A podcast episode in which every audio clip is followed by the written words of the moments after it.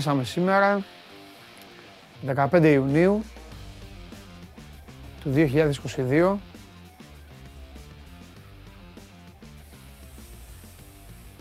Και εκεί ο Southgate είναι ακόμα στην καρέκλα του.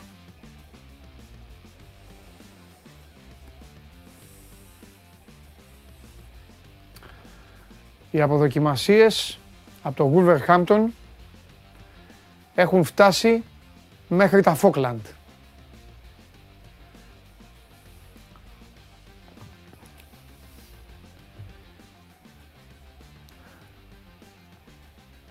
0-4 από την Ουγγαρία.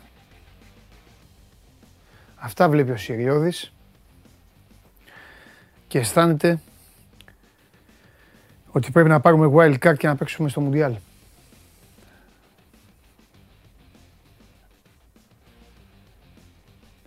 Ο Χάρι Κέιν χθες ήταν για λύπηση. 200 παιχνίδια. 5.000 παιχνίδια έμοιαζε να έχει παίξει. Και όχι τίποτα άλλο, φάγαμε και κουβά. Εγώ την τριάδα του Τσάρλι την τίμησα με ένα μπασκετάκι μέσα. Δεν σας λέω ποιο. Με ένα μπέκτι μέσα. Τάκ. Σιγά μη δεν έβαζε. Σιγά μη δεν έβαζε.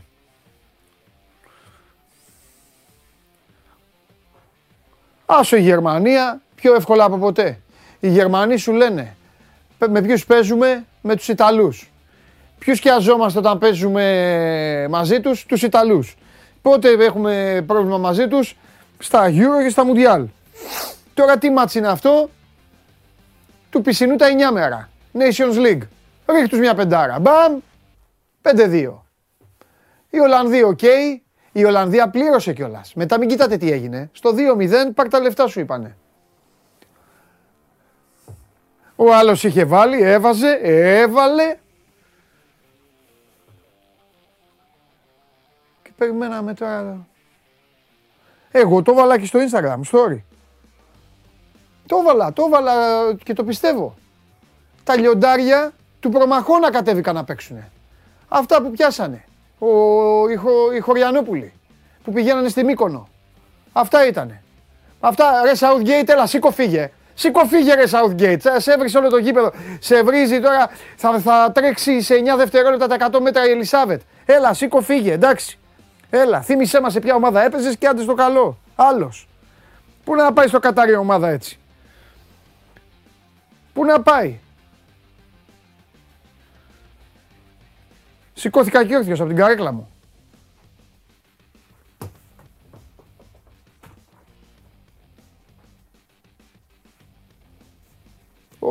Ω, πω.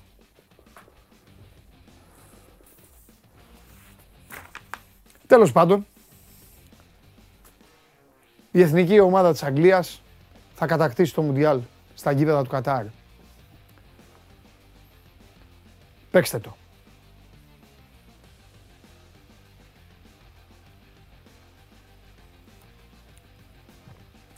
Κατά τα άλλα, τώρα τι θέλετε να πούμε για τις μεταγραφές των ομάδων σας; Σήμερα έχω έρθει, όπως βλέπετε, δεν είμαι σε καλή κατάσταση. Θα μου πείτε πότε είσαι. Ναι, σήμερα δεν είμαι. Σήμερα θα υποφέρετε όλοι.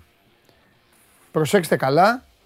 Καθίστε ήσυχοι κι εσείς και όσοι σας εκπροσωπούν εδώ πέρα στην εκπομπή και όσοι ασχολούνται με τις ομάδες σας. Γιατί δεν έχω, θα, θα επιτεθώ ακόμη και στον καταστροφέα. Αυτός είχε ξεφύγει χθες το βράδυ. Μου στέλνε μηνύματα, καταλαβαίνετε τώρα. Εντάξει.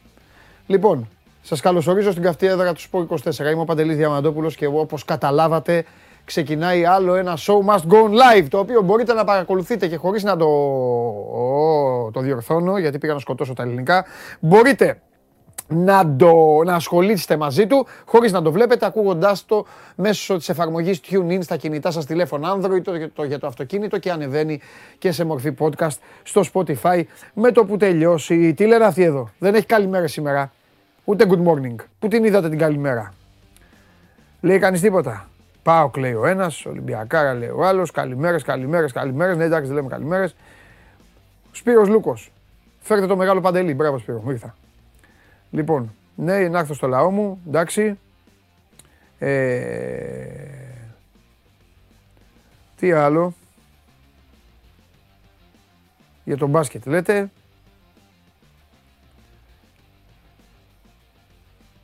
Με τον, Παπα, με τον Παπαπέτρου τα βάζετε.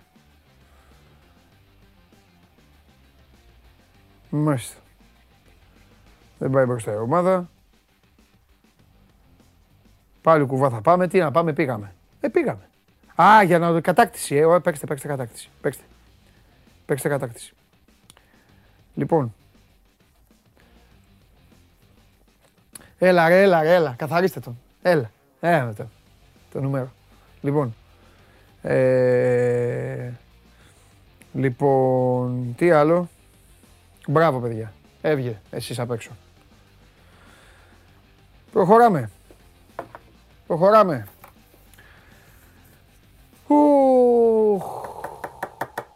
Σήμερα έχει κλείωση των ομάδων σας. Να σου πω τους αντιπάλους. Να σου πω στους αντιπάλους αυτούς θα, όταν θα μιλάμε. Όχι, όταν θα μιλάμε. Όταν θα μιλάμε. Όταν θα μιλάμε. Λοιπόν, ε, ο Ολυμπιακός 2-0 ε, τον Παναθηναϊκό στη σειρά των τελικών της ε, Stichiman Basket League. 2-0 και απέχει ε, μία νίκη από την κατάκτηση του πρωταθλήματος, από τη Σκούπα, από την κατάκτηση του Double. Απέχει ε, μία νίκη ε, για να κάνει αυτό που αξίζει και αυτό που δικαιούται να πάρει και το πρωτάθλημα. Μιλάνο Βίρτους 77-62. Ήταν πόντο-πόντο, ήταν κλειστό παιχνίδι. Κάποια στιγμή στο τέλος ε, την έκανε τη δουλειά πολύ εύκολα η ομάδα του. Έτωρε Μεσίνα αυτή τη στιγμή απέχει μία νίκη από την κατάκτηση του πρωταθλήματος. Συμπληρώθηκαν οι 32 για το Κατάρ. Κυρίες και κύριοι, η Νέα Ζηλανδία δεν κατάφερε να κάνει αυτό που έκανε η Αυστραλία. Αποκλείστηκε ε, και η Κώστα Ρίκα είναι η ομάδα που την κέρδισε. 1-0 η Κώστα Ρίκα θα είναι στο Μουντιάλ, στο μεγάλο χειμωνιάτικο ραντεβού. Έχουμε κάρτα, θέλω να ξεκινήσω έτσι. Πάμε λοιπόν, κάρτα με τους ομίλους. Στο πρώτο γκρουπ, Κατάρ, Ολλανδία, Σενεγάλη, Εκουαδόρ. Υπό φυσιολογικές συνθήκες η Ολλανδία θα τους κάνει όλους μια χαψιά. Εντάξει, μα ναι, πρόσεχε εκεί. Να βγεις δεύτερος τουλάχιστον. Κατάρ, ώρε στήσιμο βλέπω. Πόσου περνάνε από κάθε όμιλο; Το έχουν φτιάξει να περνάνε τρεις τώρα; Δύο κι αυτά; Το είπα σκληρά το στήσιμο. Ε. Πάμε στο δεύτερο γκρουπ. Ε, βέβαια. Ε, βέβαια. Εδώ θα αναβιώσουν τώρα πόλεμοι ολόκληροι. Λιοντάρια, Ηνωμένες Πολιτείες, Ιράν, Ουαλία. Εντάξει. Ικανός είναι ο Southgate. Αν μην κερδίσει κανένα από αυτούς. Στο τρίτο γκρουπ. Αργεντινή, Μέξικο, Πολωνία και Σαουδική Αραβία. Άρε Συριώδη. Ακόμη και οι Σαουδάραβες εκεί είναι. Τέταρτο γκρουπ. Γαλλία, Δανία, Τινησία, Αυστραλία. Πέμπτο γκρουπ. Ισπανία, Γερμανία, Ιαπωνία και εκεί πάει η Κώστα Ρίκα. Λοιπόν, έκτο γκρουπ. Βέλγιο, Κροατία, Μαρόκο, Καναδάς. Έβδομος όμιλος, Βραζιλία, Ελβετία, Σερβία, Καμερούν. Και όγδος όμιλος, Πορτογαλία, Ουρουγουάη, Νότια Κορέα και Γκάνα. Ωραίος όμιλος αυτός. Αυτή είναι η όμιλη. Αυτό είναι το Μουντιάλ. Καλό χειμώνα. Χθες έριξε κάτι μπουνίτα, είχε. Ε. Και μέσα Ιούνι. Καλά πάμε. Ξεκινάμε. Κυρίες και κύριοι, δεν μπορώ άλλο να είμαι μόνος μου. Ζητάω αυτή τη στιγμή την πρώτη μου παρέα ε, και αυτή θα είναι στην επαρχία.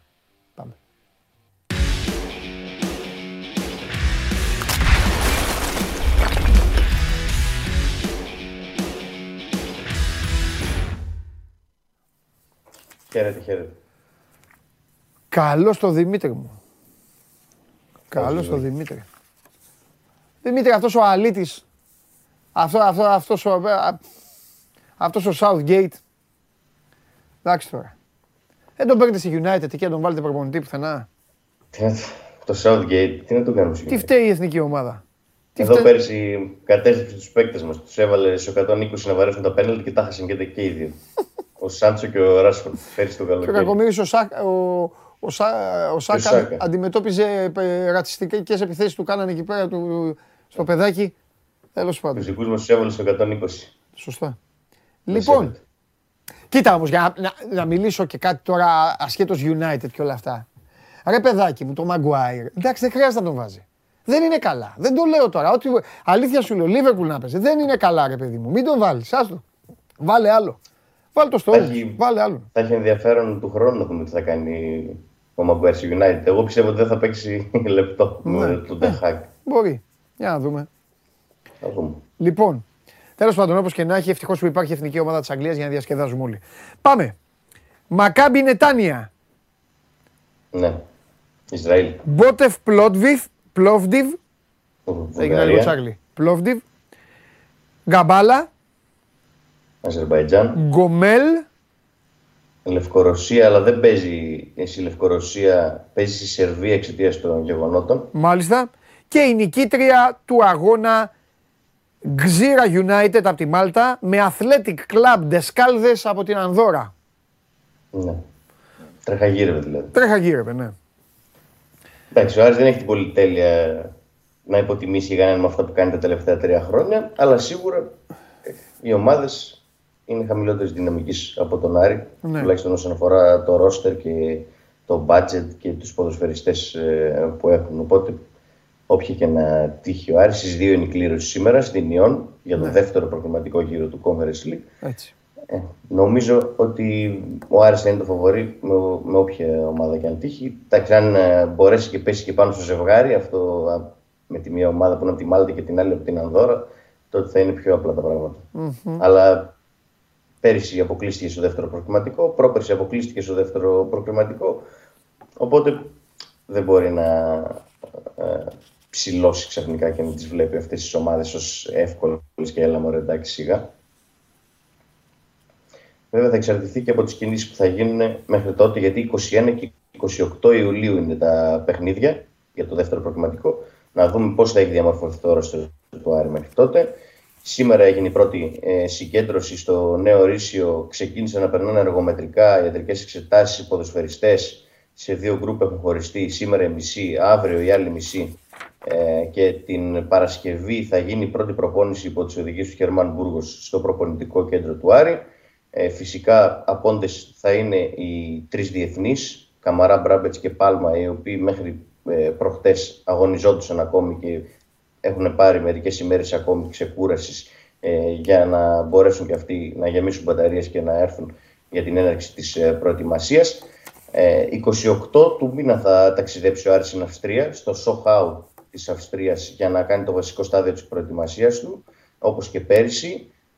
θα δώσει τρία φιλικά εκεί ε, και ήδη ξεκίνησε να ζεσταίνει τις μηχανές και μεταγραφικά, καθώς χτες ε, ήρθε στη Θεσσαλονίκη ο Μάρβιν Πίρσμαν, για τον οποίο μιλάμε εδώ και πολλούς μήνους. Ε, θα υπογράψει συμβόλαιο διάρκειας δύο ετών με τον Άρη.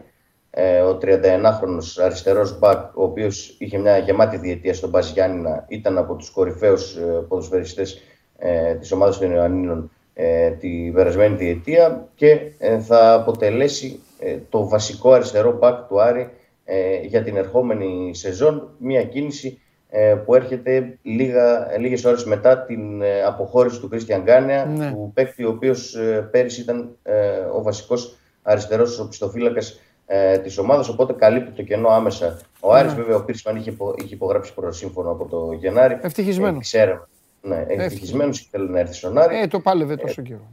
Ναι. ναι. Ε, καλή κίνηση τουλάχιστον στα δικά μου μάτια, να δούμε και πώς θα ανταπεξέλθει σε ένα βήμα παραπάνω. Ε, γιατί εντάξει, ο Πας Γιάννη έπαιζε πέρσι και πρόπερσι, τώρα ανέβηκε επίπεδο, να δούμε πώς ε, θα ανταπεξέλθει ε, στον Άρη. ο Άρης ο οποίος πάει να πάρει κι άλλο παίκτη μέχρι τέλος της εβδομάδας, ναι. τον Παπέ Σεϊχ Διόπ, τον 24χρονο Σενεγαλέζο, ο οποίος μένει ελεύθερος από τη Λιόν, ε, είχε συζητήσει ο Άρης μαζί του τον Γενάρη, δεν είχε ευοδοθεί η ε, συμφωνία, η υπόθεση του δεν είχε κλείσει θετικά. Θα ταξιδέψει στην Ελλάδα μέχρι τέλος της εβδομάδας ο Σενεγαλέζος για να περάσει εργομετρικά και να δούμε αν θα υπογράψουμε τον Άρη. Ε, οι άνθρωποι του Άρη ε, λένε ότι είναι πάρα πολύ κοντά σε συμφωνία, όμως θέλουν να τον δουν και σε τι κατάσταση βρίσκεται. Γιατί ε, πέρυσι έπαιξε ένα μάτς παντελή ο Διόπ όλη τη σεζόν. Δηλαδή είναι ε, μια περίπτωση με μεγάλο ρίσκο. Και η φωτογραφία αυτή που τη βρήκατε με το Στέρλινγκ, παλιά είναι; Έλα.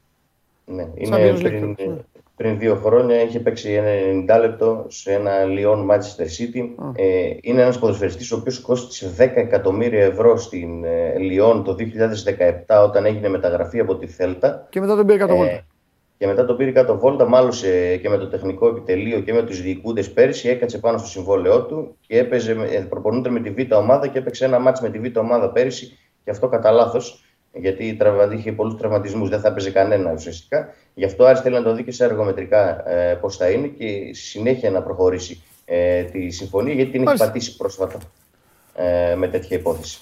OK. Okay. Εντάξει, Δημήτρη μου, εδώ είμαστε και περιμένουμε τα υπόλοιπα. Α, δούμε και τον αντίπαλο της ομάδας και βλέπουμε. Βεβαίως. Φιλιά. Καλή συνέχεια. Τα λέμε. Στις 2 η ώρα βγαίνει ε, οι αντίπαλοι για το δεύτερο προκριματικό του Άρη. Ακούσατε ε, που τους είπα και του ΠΑΟΚ, θα τους πω μετά, με το Σάβα και στη μία η ώρα εδώ, στην εκπομπή σε λίγο. Ε, α, μπορεί, αν δεν θα έχουμε τελειώσει, μπορεί να προλάβουμε και τους δύο της Θεσσαλονίκης, τους αντιπάλους τους. Στη μία η ώρα πάντως σίγουρα θα προλάβουμε του Ολυμπιακού. Ο Ολυμπιακός, ο οποίος ξεκίνησε την προετοιμασία του, θα τα πούμε στην συνέχεια. Εσείς εδώ πέρα έχετε αρχίσει ήδη και πλακώνεστε για τον μπάσκετ. Δεν... Γιατί πλακώνεστε για τον μπάσκετ; Η πιο, η πιο, απλή, η πιο απλή σεζόν είναι, η πιο, η πιο ξεκάθαρη ε, σειρά τελικών. Δεν μπορώ να καταλάβω γιατί μαλώνετε. Και η μεν και η δε. Θα τα πούμε όμως αργότερα. Αναλυτικά για τον μπάσκετ. Πολύ αναλυτικά. Μείνετε εδώ, καθίστε να μαζευτούν και οι υπόλοιποι, οι άλλοι μπασκετομανείς. Να τελειώσουμε λίγο τώρα με κάποιες ε, εκκρεμότητες που υπάρχουν διαδικαστικές για την εκπομπή αφού δεν έχουν δά και οι ομάδες σας τίποτα φοβερά και τρομερά πράγματα για να πούμε οι περισσότερες και στη συνέχεια θα πάμε στα καυτά. Τα καυτά είναι το μπάσκετ και ο καταστροφέας. Βέβαια. Όλα αυτά που γίνονται. Ε, και με την τραγική είδηση του θανάτου φοιτήτριας ε, των ε, ΤΕΦΑ στην Κομωτινή. Νομίζω κατά τη διάρκεια των εξετάσεων κιόλας. Έπεσε κάτω το κορίτσι και δεν επανήλθε ποτέ. Αυτά είναι τα θέματα. Και εμείς ασχολούμαστε με κουβαρίστρες. Λοιπόν, πάμε, συνεχίζουμε.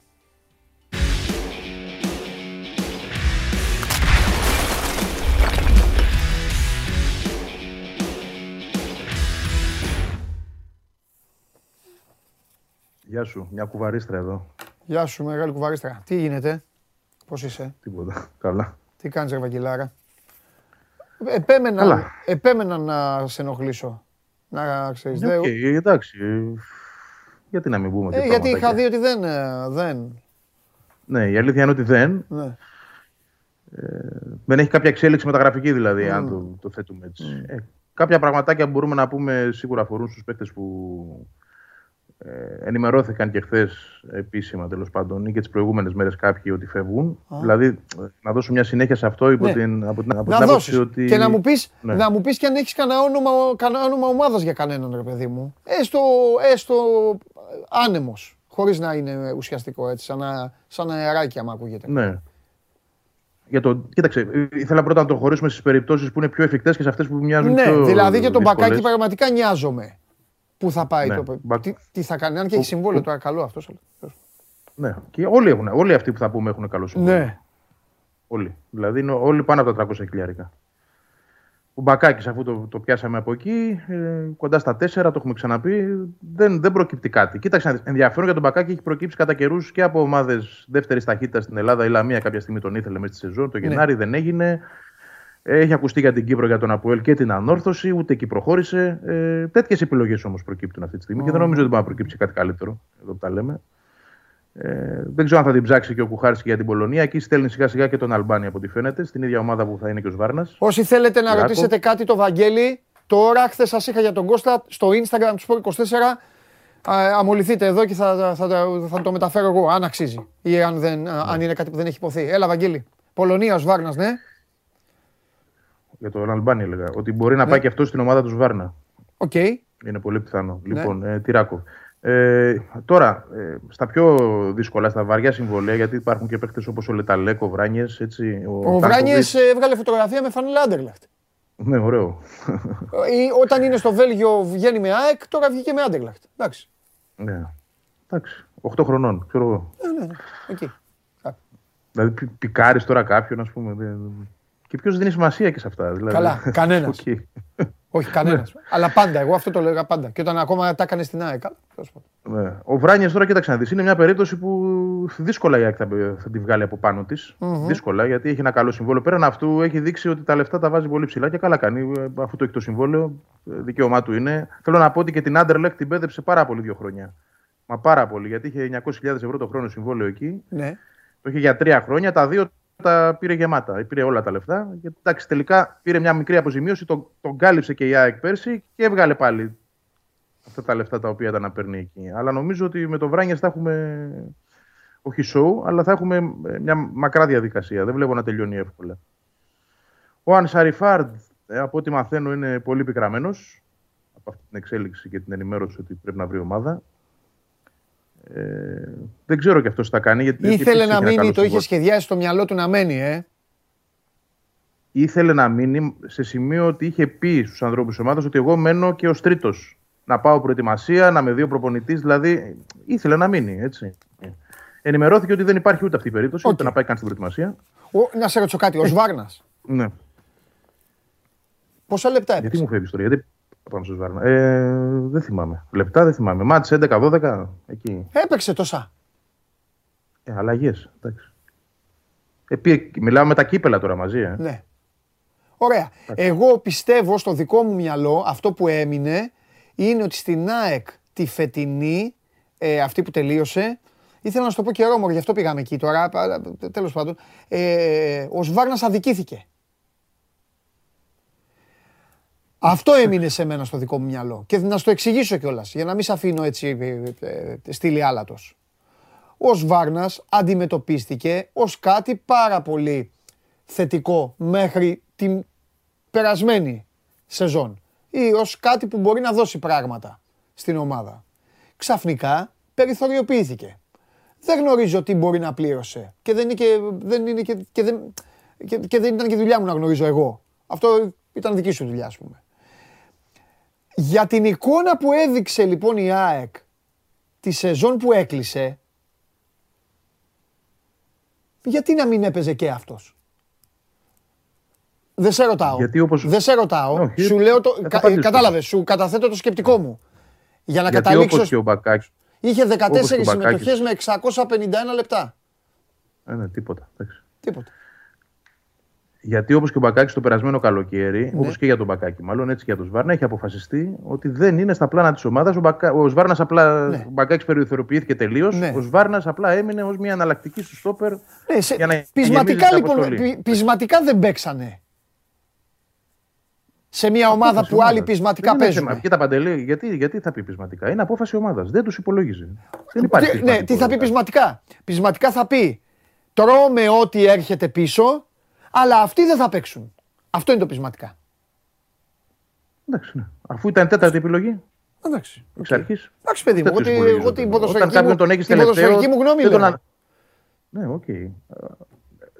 Κοίταξε, η ποδοσφαιρική γνώμη τώρα για τον Σβάρνα, ε, εγώ ήμουν εξ αρχής και πολύ μακριά από αυτό το πράγμα το οποίο έχει δημιουργηθεί γύρω του. Δηλαδή δεν είναι παίκτης για ο Σβάρνας. Αν έχουμε την ΑΕΚ στο μυαλό μας όπως πρέπει να είναι. Τώρα, OK. Okay, αν να περνάει ο καθένας απ' έξω και να παίζει, εντάξει, είναι και για τον Σβάρνα η ΑΕΚ. Εντάξει, θεωρείς ότι ο Σβάρνας, ο Σβάρνας για την ΑΕΚ ήταν περαστικός; Τρομερά υπερτιμημένος για μένα. Δεν, για μένα ούτε στην εθνική πρέπει να παίξει, ούτε στην ΑΕΚ πρέπει να έχει παίξει αυτό το παιδί. Τώρα, okay, το πώς έγινε ε, αυτό είναι μια άλλη ιστορία. Και έπαιξε, εντάξει, σημαίνει ότι κάτι θα είδαν προφανώς. Καλά, ένας τον κάλεσε. Τώρα γιατί δεν τον καλούν; Έχει καλό δίδυμο, έχει, καλή, έχει καλούς παίκτες η εθνική ομάδα. Τι για τον καλούν. Και αυτός και καλός, και, και, αυτός και καλός ο, Βράνιες, ο, Βράνιες με το, ο Βράνιες με το Μίτογλου ε, πιστεύεις ότι είναι καλύτερη από το Χατζηδιάκο και το Μαυροπάνο; Όχι. Δεν είπα αυτό. Α, μπράβο. τότε γιατί να παίξει ο Βάρνα όταν δεν παίζει στην ομάδα του που θα μπορούσε να παίξει και να παίξει εκεί που παίζουν τα παιδιά αυτά; Καλά. Και όταν έπαιζε στην Άκη υπήρχαν επίσης ο Χατζηδιάκος και ο Μαυροπάνος. Και τον έπαιρνα στην εθνική. Αυτό θέλω να σου πω. Δηλαδή έχει λογική. Όχι, τους έπαιρναν. Είναι καλύτερος. Ήταν και αυτή στην ομάδα. Ναι, αλλά έπαιζε ο Βάρνα σε κάποια μάτσα. Αυτό θέλω να σου πω. Ε, δηλαδή, δεν, τον έχει, έβαλε, δεν έχει τον λογική. έβαζε ο Φανσίπ να τον δει. Τέλος πάντων, δεν είναι αυτό το θέμα. Το θέμα είναι. Ε, απλά το- ήθελα, ήθελα να σου το πω, το είχα ξεχάσει και εδώ όταν ε, είχες έρθει, ότι με την εικόνα που είχε πίσω η ΑΕΚ, άξιζε να πάρει χρόνο συμμετοχής. Αυτό τίποτα άλλο. Εντάξει, οκ. Δεν συμφωνώ γιατί θεωρώ ότι δεν θα έχει η καλύτερη εικόνα με τον Σβάρνα. Αλλά εντάξει, οκ. Δεν το είδαμε βέβαια. Το, Τέλος σε- πάντων, εντάξει, το οκ. σέβομαι. Και για το, Το και είδαμε για- τα και για- προηγούμενα το ίδιο και χρόνια. για, το, και για τον Μπακάκι, βέβαια, έτσι. Δεν το συζητάω. Τον είδαμε όμως μια ολόκληρη σεζόν με 43 μάτια Σβάρνα την προηγούμενη. Μμ, Ε, εντάξει. Τα ίδια χάλια ήταν η ΑΕΚ. Δεν, είδα, δεν υπήρχε κάποια βελτίωση τότε, δηλαδή κάποια καλύτερη εικόνα τότε. Ναι. Η ίδια χάλια. Τέλος πάντων. Καλά. Που, ε, τι άλλο, πού είχαμε, σε ποιον άλλο πήγαμε, κάπου θα πήγαινες; Στον Τάνκοβιτς θα πάμε που Ε. φαίνεται ότι είναι η πιο, η πιο βάτη περίπτωση ο Τάνκοβιτς προς διαζύγιο. Γιατί εντάξει, είναι και σε μια ηλικία στα 27 του θέλει να παίξει το παιδί. Δεν είναι πρώην, ας πούμε, δεν είναι καβαλημένα 30 τόσα και να κάτσει στο συμβόλαιο. Θέλει να φύγει για να παίξει και έχει, έχει και εδώ θα μπορώ να σου πω ομάδες. Δηλαδή υπάρχει η Χάμαρμπι και η Γκέντεμποργκ στη Σουηδία. Οι οποίες τον κοιτάζουν και οι οποίες έχουν μιλήσει και μαζί του. Τώρα δεν ξέρω το πώς θα μπορέσουν να τον πάρουν, γιατί έχει συμβόλαιο για δύο χρόνια ακόμα. Αυτό μπορεί να γίνει ίσως και με δανεισμό. Αλλά θέλω να πω ότι μοιάζει η πιο βατή προοπτική των παρκαρισμένων συμβολέων για να φύγει ε, δίχως μεγάλο ζόρι, να το πω έτσι. Ναι. Γιατί το θέλει και εκείνος να φύγει, θέλει να παίξει, ε, θέλει να επιστρέψει στην Εθνική Σουηδία. Δηλαδή είχε φτιάξει ένα καλό όνομα ερχόμενο στην ΑΕΚ και πέρσι αυτός και αν είχε κακό μεταχειριστεί. Αν θες να βρούμε έναν παίκτη να πούμε ότι κακό μεταχειρίστηκε, είναι αυτός για μένα. Με πρώτη σεζόν 8 γκολ 9 assist. Δηλαδή ανεξήγητο το πώς δεν πήρε ευκαιρίες φέτος. Α, Σε αυτή αυτός την δεν, ΑΕΚ. πήρε, αυτός δεν πήρε ευκαιρίες γιατί η ΑΕΚ είχε παίκτες στη θέση του και προσπαθούσε να τους βολέψει κανένα εξάμηνο. Κανένα εξάμηνο θυμάσαι, πάλευε η ΑΕΚ να δει πώς θα τους βολέψει. Αλήθεια είναι αυτό. Βάλε και το Σώνει Μάνταλο καλά μέσα. σε πολλές περιπτώσεις. Γιατί στην αλλαγή συστήματος πήγαινε και ο Μάνταλος στα πλάγια. Φέτος. Όχι, δεν έχει πάει φέτος. Δεν έχει παίξει καθόλου στο πλάι ο Μάνταλος φέτος. Καθόλου. Καθόλου, ε. Ίσως τώρα μέσα σε δεκάλεπτα στα παιχνίδια να έχει έρθει έτσι. η κατάσταση. Έστω σε Αλλά αυτά όχι στο όμως, πλάι. ε, ακόμη και σε αυτό, ακόμη και σε αυτό. Λίγο όμως, Παντελή, από και το αυτό να μπει δύο-τρεις φορές αυτός, να γίνει. πήγαινε ο Μάνταλος στο πλάι. Όχι ότι φταίει ο Μάνταλος. Εντάξει. Οκ. Τέλος πάντων, Αυτό θα έγινε είχε, συμπτωματικά στο παιχνίδι. όμως. είχε Δεν έγινε. Τσούμπερ, τώρα Λιβάι Γκαρσία, Άμραμπατ και ήταν πάντα ο τέταρτος. Εσύ τα έλεγες. Ο τέταρτος, ναι. Αλλά οκ, και ο τέταρτος κάποιες στιγμές δικαιούται να πάρει κάποιες καθαρές κανονικές ευκαιρίες. Δεν τις πήρε ποτέ. Οκ, Τέλος πάντων. και αυτό είναι μια απόφαση του κλαμπ. Και αυτό Ναι. σεβαστό, εγώ Ναι. θα πω. Άλλο; Ο, ο, Λετα, ο Λε Ταλέκ επίσης πολύ ζώρικη περίπτωση. Γιατί, Αυτός έχει α, το για τα μεγαλύτερο λεφτά που είχε να πάρει, συμφέρον. ναι. Ε, βέβαια. Και ξέρεις, με το Λε Ταλέκ υπήρχε και μια ελπίδα και στον ίδιο και στην ΑΕΚ ότι θα μπορούσε να πάει και στη Ρωσία, Μμμ. γιατί είναι η σύζυγός του από εκεί. Αυτός το είχε πάντα στο μυαλό του να πάει στη Μόσχα να παίξει. Δεν ξέρω τώρα με την κατάσταση στη Ρωσία, όπως είναι και τα χρήματα που υπάρχουν εκεί. σω το περασμένο καλοκαίρι τελικά να μην έπρεπε η ΑΕΚ να κάνει αυτό το άνοιγμα. Είναι μεγάλο άνοιγμα οικονομικό για αυτό το παίχτη. ναι. Αλλά οκ, αυτά συμβαίνουν. Τώρα το θέμα είναι πώς θα απεμπλακεί από αυτόν. Αυτά πάνω κάτω. Αυτή είναι δηλαδή. Ωραία. Τα μεγάλα ζόρια είναι ο Βράνιες. Ωραία. Λοιπόν, Ο Λε Ταλέκ και ο Ανσαριφάρντ. εντάξει, άστο Βράνιτς. Θα βγάλει τέτοιο Βράνιτς. Βγάζει φωτογραφίες τώρα. Θα βρει ομάδα. Λοιπόν, ε, τα test event για το γήπεδο θα περιλαμβάνουν και απλό κόσμο ή μόνο ειδικούς και μηχανικούς; Μπαμ μπαμ απάντα. Ό,τι ξέρεις. Ε, Κοίτα να δεις τώρα. Το test event το πρώτο μπορεί να μην είναι καν παιχνίδι. Έτσι. Μπορεί να είναι ένα γεγονός, μια συναυλία, ένα κάτι. Δεν ξέρω ε, τι μπορεί να είναι, αλλά ναι, περισσότερο είναι για τους ειδικούς και λιγότερο για τον κόσμο. Μπορεί να μην υπάρξει καν κόσμος, μπορεί να υπάρξει πολύ μικρή παρουσία κόσμου. Μάλιστα.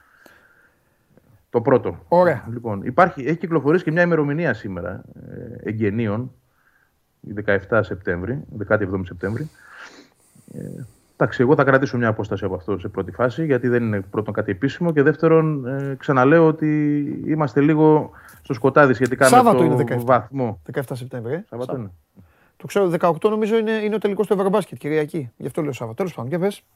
Ε, Και επίσης να πω ότι τα εγγένεια δεν αποκλείεται να είναι μια εκδήλωση έτσι, και όχι απαραίτητα μάτια. Ναι, ναι, ναι, ναι, Μπορεί ναι. να είναι μια Ναι, το είπες, ναι. κατάσταση με συναυλία, με Μάλιστα. τέτοια πράγματα. Λοιπόν, ε, ονόματα. Διαρκείας. Α. Ναι, να πω για τα διαρκείας κάτι τελευταίο, ότι και αυτό το περιμένουμε στο τέλος της εβδομάδας, αρχής της επομένης οριστικά. Προφανώς και αυτό σχετίζεται, αυτή η καθυστέρηση τέλος πάντων, και με την τιμολόγηση που πρέπει να γίνει και με το πώς η ΑΕΚ θα αντιμετωπίσει ε, το ενδεχόμενο να ξεκινήσει τα μάτια στο ΑΚΑ και αν θα πάρει κλειδάριθμο να μην, μην παίξει τα πρώτα μάτια εντός έδρας και αν αυτό είναι εφικτό, αλλά και από τις ημερομηνίες τι οποίες ακόμα είναι ρευστές. Γι' αυτό το τρενάρι όσο μπορεί, το πάει λίγο πιο μακριά. Είπα. Δεν μπορεί να το τραβήξει και πολύ βέβαια, γιατί θέλει και να πουλήσει. Έτσι. Υπάρχει το δέλαρο του γηπέδου και θέλει να πουλήσει αυτή τη στιγμή η εισιτήρια. Έχει ανάγκη και τα έσοδα. Ε, αυτά. Νομίζω ότι εγκαταλείπεται αυτό που το είχα πετάξει εδώ ως φήμη περισσότερο και όχι ως πληροφορία ότι μπορεί να πάει ιστορία σε διετίας ή τριετίας διαρκείας. Δεν νομίζω να έχουμε αυτό. Και ακούγεται, και μένω εδώ, ακούγεται ότι οι τιμές είναι λογικές, ειδικά στα πέταλα. Ίσως, δηλαδή σε, σε πολύ καλά επίπεδα, ίσως στα ίδια με το ΑΚΑ, λίγο πιο ακριβά ίσως είναι οι άλλες τύρε, αλλά εντάξει, το καταλαβαίνουμε αυτό ότι η ΑΚ μπαίνει σε δικό της γήπεδο πια και δεν μπαίνει, καν, δεν μπαίνει σε στάδιο πρώτα απ' όλα έτσι. Είναι γήπεδο αυτό, κανονικό. Είναι καινούριο και σίγουρα θα υπάρχει μια μικρή αύξηση. Αλλά θεωρώ ότι θα είναι, να το πω, λελογισμένη. Έτσι. Ναι. Ωραία, λοιπόν, τρία ονόματα που σου λέω που έστειλαν εδώ οι φίλοι και σε αφήνω. Το ένα, ναι. Πιέρο Σωτηρίου. Γίνεται χαμός στην Κύπρο, τον έχουν ήδη στείλει στην ΑΕΚ.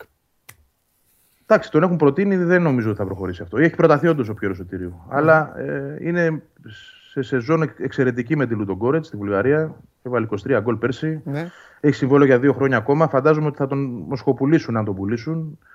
Ε, δεν μου προκύπτει ότι θα προχωρήσει. Είναι δεδομένο ότι έχει προταθεί. Μάλιστα. Αυτό, μέχρι εκεί δεν λέω κάτι. Ωραία.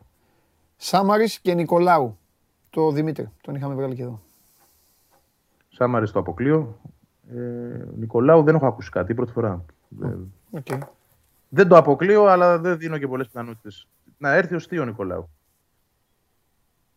Γιατί θέλω να πω ότι υποτίθεται ότι ψάχνει δύο βαρβάτα σε back.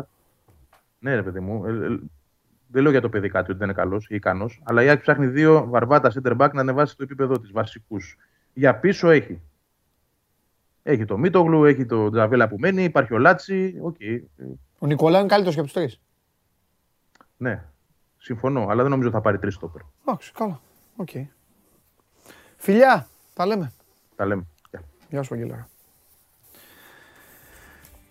Λοιπόν, Αυτά για την ΑΕΚ.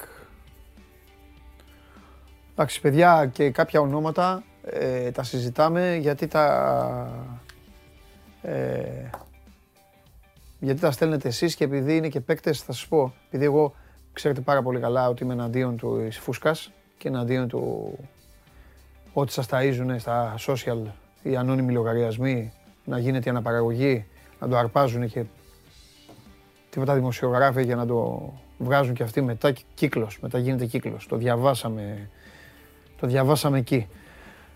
Όπου εκεί το έχει πάρει από, από το Donald Duck 4.352. Αλλά πάντα με ιντριγκάρει ένα ελληνικό όνομα. Για όλες τις ομάδες. Γιατί κακά τα ψέματα οι ομάδες σας δεν έχουν πολλούς Έλληνες. Υπάρχουν και άλλες οι οποίες έχουν τεράστια ανάγκη από ε, ελληνικό αίμα στο ρόστερ τους.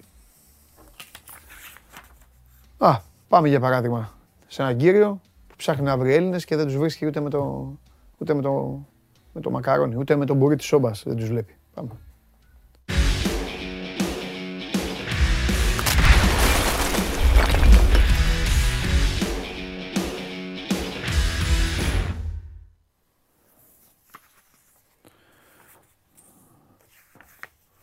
Ο άλλος λέει: Μας έλεγε παντελή ότι το Φετφατζίδη τον έχει ήδη πάρει ο Παναθηναίκος. Τι τραβάω, ρε.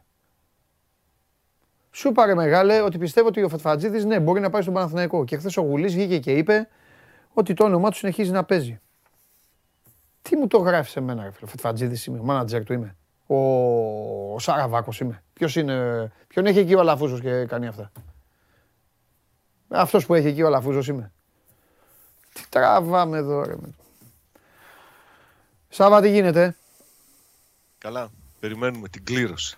Τζουγκάρντεν, Λεύσκι Σόφιας. Γιώργ Γκόρντεν. Ε; Ε; Γιώργ δεν τη λένε οι Σουηδοί αυτήν. Γιώργ Γκόρντεν. Τζουργκάρντεν εμείς την ξέρουμε. Δεν ξεκινήσαμε καλά. Πάμε. Τζουγκάρντεν, Λεύσκη Σόφιας, Ακαδημία Πούσκας, Ρασίν Γκουνιών και η νικήτρια του Φλωριάνα Πετροκούμπ. Τώρα μπορεί, Φλωριάνα ένας, Πορτοκού. μπορεί τώρα ένας Ρασβάν Λουτσέσκου Να και ασχολείται. ένας Σάβας Γιομπάνογλου τώρα να ασχολούνται με αυτά. Κοίτα Κοίταξε, κακομύρι α- μου, κοίτα Αν κακομύρι μου πέσουν οι να πας, Σουηδοί θα να ασχοληθούν. πας κάμια πλάκα με αυτά, δεν θα σε ξαναβγάλω για 7 μήνες μετά. 7 μήνες και δεν πάνε να σε ψάχνουν εδώ όλοι αυτοί, δεν, δεν, δεν με νοιάζει τίποτα. 7 μήνες θα κάνουν να σε δουν. Κοίταξε. Τι θα για κοιτάξεις; να είμαστε και σοβαροί και μετρημένοι και ρεαλιστές, Ναι. οι Σουηδοί, αν πέσει με τους Σουηδούς, ο Πάουκ δεν θα είναι καλή κλήρωση. Μιλάμε για, την, για μια ομάδα που πέρυσι διεκδίκησε το πρωτάθλημα μέχρι τις τελευταίες αγωνιστικές. Ναι, Το έχασε από, τον, από τη Μάλμε του Τσόλακ. ναι. Αυτή τη στιγμή είναι τέταρτη στη Σουηδία. Έχουν πολλά παιχνίδια και θα παίξουν κι άλλα μέχρι τότε. Έχουν 20 γκολ υπέρ, 8 κατά. Είναι μια ομάδα σοβαρή. Είναι ομάδα. Είναι, έχει ποδοσφαιρική ομάδα είναι η Τζουργκάρντεν. Φοβάσαι τη Τζουγκάρντε. Καθόλου. Καθόλου. Κανένα δεν φοβάται το πάω. Αφού εδώ και ένα Απλά λεπτό σου μας λέω ότι θα παρουσίασε τη πρέπει να Manchester City. ασχοληθεί με Α. αυτή την ομάδα αν την, είναι να την αντιμετωπίσει. Α. Δεν θα είναι η Φλωριάνα κυπελούχος Μάλτας ή η Racing Union κυπελούχος Λουξεμβούργου. Θα είναι μια ομάδα που θα, θα θέλει προσοχή. Τη έχεις κατασκοπεύσει, βλέπω. Ε, όχι. μωρέ. Μια επιγραμματικά είδα μερικά πράγματα. Και με Επιγραμματικά. ποια θες να πέσεις στις 2 ώρα το μεσημέρι, δηλαδή; Κοίταξε, νομίζω ότι Την ε, λόγω Ακαδημία- και ιστορικ- Την Ακαδημία του Πούσκα την θέλει ή επειδή λέγεται Ακαδημία είναι τίποτα παιδάκια και θα βγάλουν τη γλώσσα εκεί στο, Α, όχι, όχι. στο δεν ΣΒΑΜ, έχει στον παιδάκι, Κούρτη δεν και σε έχει. Αυτού. Τι; Δεν έχει πιτσιρικάδες. Ξέρεις ποιον έχει η Ακαδημία Πούσκας; Όχι. Ποιος έβαλε το τρίτο γκολ εχθές σε βάρος της Αγγλίας από την Ουγγαρία, ο Νάγκη; Αυτό να έχει. Ρε Southgate, έφαγες Εγώ, γκολ από εγώ. παίκτη της Ακαδημίας Πούσκας. Από τον Νάγκη. Ρε Southgate, αλήθεια τώρα. Αλήθεια. Πω! Πω! Ρε τι τραβάμε ρε. Αν είναι δυνατόν. Κοίταξε, λόγω Πω. ιστορικού γεγονότος ναι. πιστεύω ότι είναι ευκαιρία να Ναι. γίνει ένα ταξίδι στο κέντρο της Ευρώπης. Μάλιστα, Εκεί τι είναι το Λουξεμβούργο; μάλιστα. Στο Λουξεμβούργο εκεί να πέσει με τη Racing Union και Μάλιστα. να είναι όλα όμορφα και ωραία. Έτσι, να μαζευτούν και οι φίλοι του ΠΑΟΚ από τη Γερμανία, να κάνουν ένα ταξίδι μέχρι το Λουξεμβούργο. Και γιατί να μην έχει- παίξουν με τη Λεύσκη που είναι πιο κοντά; Και να μην κουραστεί η ομάδα. Εντάξει μωρέ τώρα, Λεύσκη, Βουλγαρία, πολύ κοντινή εκδρομή, δεν θα έχει και τόσο μεγάλο ενδιαφέρον. Θες Λουξεμβούργο, ε; Θες. Λουξεμβούργο, ρε φίλε, άνετη και ωραία, ναι. Καλά ρε Σάβα. μου. Εντάξει αγόρι μου. Ξέρεις τι ωραία θα περάσουν οι Λουξεμβουργιανοί άμα πέσουν με τον ΠΑΟΚ; Περίμενε, περίμενε, να Τι το τους νοιάζει συζητήσουμε. αυτούς; Εσύ πώς σκέφτεσαι; Για κάτσε λίγο. Το σωστό Περίμενε, βέβαια πώς- δεν είναι αυτό που μου έχετε δώσει. Το σωστό είναι να, να, να, να έχουν και οι άλλοι άποψη. Δηλαδή, ποιες ομάδες έχει ο Πάοκ παρέα του; Να διαλέξουν και οι Λουξεμβουργιανοί πρέπει. Ο Τζιομπάνογλου τους διαλέγει. Αυτοί οι άνθρωποι Περίμενε, όμως δεν περίμενε έχουν όμως. δικαίωμα επιλογής. Σκέψου λίγο. Λουξεμβούργο. Το Μάλιστα. μυαλό σου, ξέρεις τώρα, δύο η ώρα το μεσημέρι στο Λουξεμβούργο. Τι κατάσταση επικρατεί; Κοιμούνται. Μεξικάνοι. Κοιμούνται. Α, να μπράβο. Σκέψου δηλαδή 21 Ιουλίου, δύο η ώρα το μεσημέρι, Ψάχνουν στο θάλασσα. Ε. Λουξεμβούργο, Ψάχνουν να θάλασσα. παίζει ο ΠΑΟΚ. Τι θα γίνεται; Μεσημέρι θα παίζει, ε. Όχι ρε παιδί μου, από το μεσημέρι θα αρχίσουν να φτάνουν οι Αυτά δεν είναι εκδρομείς ρε τα του μάτσα. Αυτή, αυτή, κεφάλι. αυτή, αυτή δεν είναι η διοργάνωση που την κοροϊδεύανε που λέγανε ότι παίζει το μεσημέρι κάνει. Και στο τέλος, μόλις έγινε ο τελικός, όλοι ζηλεύανε. Ναι. Σάβα, Αλήθεια. πρόσεξε. Ξεκινάει η διοργάνωση στην Ναι. οποία βρέθηκες στα προημιτελικά. Και θα ξαναβρεθεί ο ΠΑΟΚ. Αυτό. Έχει κάνει τώρα, καλή κουβαλάς, κουβαλάς κληρονομιά τώρα. Πρόσεξε. Δεν μπορεί να βγαίνεις εδώ να μας βλέπουν τώρα εδώ οι φίλοι του ΠΑΟΚ και να κάθεσαι να λες η Τζουγκάρντεν που έχει τον Αλεξάνδερ Άρνολτ και τον, ε, Όχι τον Αλεξάνδερ και το- Άρνολτ, δεν είπα και εγώ το- και τίποτα. το Στέρλινγκ και ξέρω εγώ και το, και το Βέρνερ. Αυτά, αυτά κάτσε και λες τώρα. Απλά είπα ότι από τις ομάδες που είναι πιθανή αντίπαλοι του ΠΑΟΚ, η Τζουργκάρντεν είναι η πιο σοβαρή, η πιο επικίνδυνη. Καλά. Η πιο δυνατή. Πώς Έλα. θα το κάνουμε δηλαδή; Ε, εντάξει. Ε, εντάξει. Α, θα μου πεις τώρα, κοίταξε. Αυτή έχασε το πρωτάθλημα από τη Μάλμε του Τσόλακ. Η άλλη Ακαδημία Πούσκας βγήκε τρίτη, πήρε το πρωτάθλημα η Φερε- Φερετσβάρος του Εσίτη. Μάλιστα. Ε, τι να κάνουμε, ρε φίλε, εντάξει. φαβορή θα είναι ο Πάουκ. Μ' αρέσει που όταν λέει ομάδε ο Τζιομπάνογλου πάντα βρίσκει και κάποιον που έχει παίξει στον Πάουκ και λέει του τάδε, του τάδε, του τάδε. Ναι, ναι. Θες να, θες να γιγαντώσεις, να δείξεις ότι παντού υπάρχει κάτι που έχει φορέσει την ασπρόμαυρη φανέλα. Αυτά... Ο Εσίτη, ρε φίλε. Ο Εσίτη. Ο Εσίτη, ε... που τόσα δώρα, ιδέα. που τόσα ιδέα. δώρα έχει κάνει στους αντιπάλους του ΠΑΟΚ. Βέβαια. Ιδέα. Ε, ιδέα είναι ο Εσίτη. Και ο Παναθηναϊκός είχε τον Μπέκ ιδέα, αλλά δεν τον βάζανε να παίξει. Σωστό και αυτό. Να σου πω. Έλα. Τι γίνεται τώρα, κανένα Μπέκ θα πάρει ομάδα; Κοίταξε. Κοιτάω. Σήμερα θα κλείσει το θέμα του Κοτάρσκι σε ό,τι αφορά την κόριτσα. Θα, θα τον αγοράσει. Χθες μου το πες αυτό. Είναι... Μη μου λες τα ίδια. Χθες μου το Σου είπα, σου είπα μέχρι τις 15 του μήνα. Σήμερα τι μέρα είναι. 15. 15 του μήνα. Ναι. Θα κλείσει τυπικά το θέμα αυτό και θα βρεθεί η φόρμουλα με την οποία θα τον αποκτήσει ο Πάουκ. Για να το προχωρήσω λίγο το θέμα του τερματοφύλακα, mm. το δίδυμο κατά 90-95% θα είναι Κοτάρσκι Ζήφκοβιτς. Ωραία. Αν δηλαδή ο Κοτάρσκι δεν είναι Πασχαλάκης, πια σταυρό και κούρευτο. Θα τα λέμε. Τι άλλο λέμε; Τα λέμε. Ε, βέβαια. Ναι. Τι, μόνο, το, μόνο το Χριστόφιδέλη θα το αλλάζουμε τα φώτα.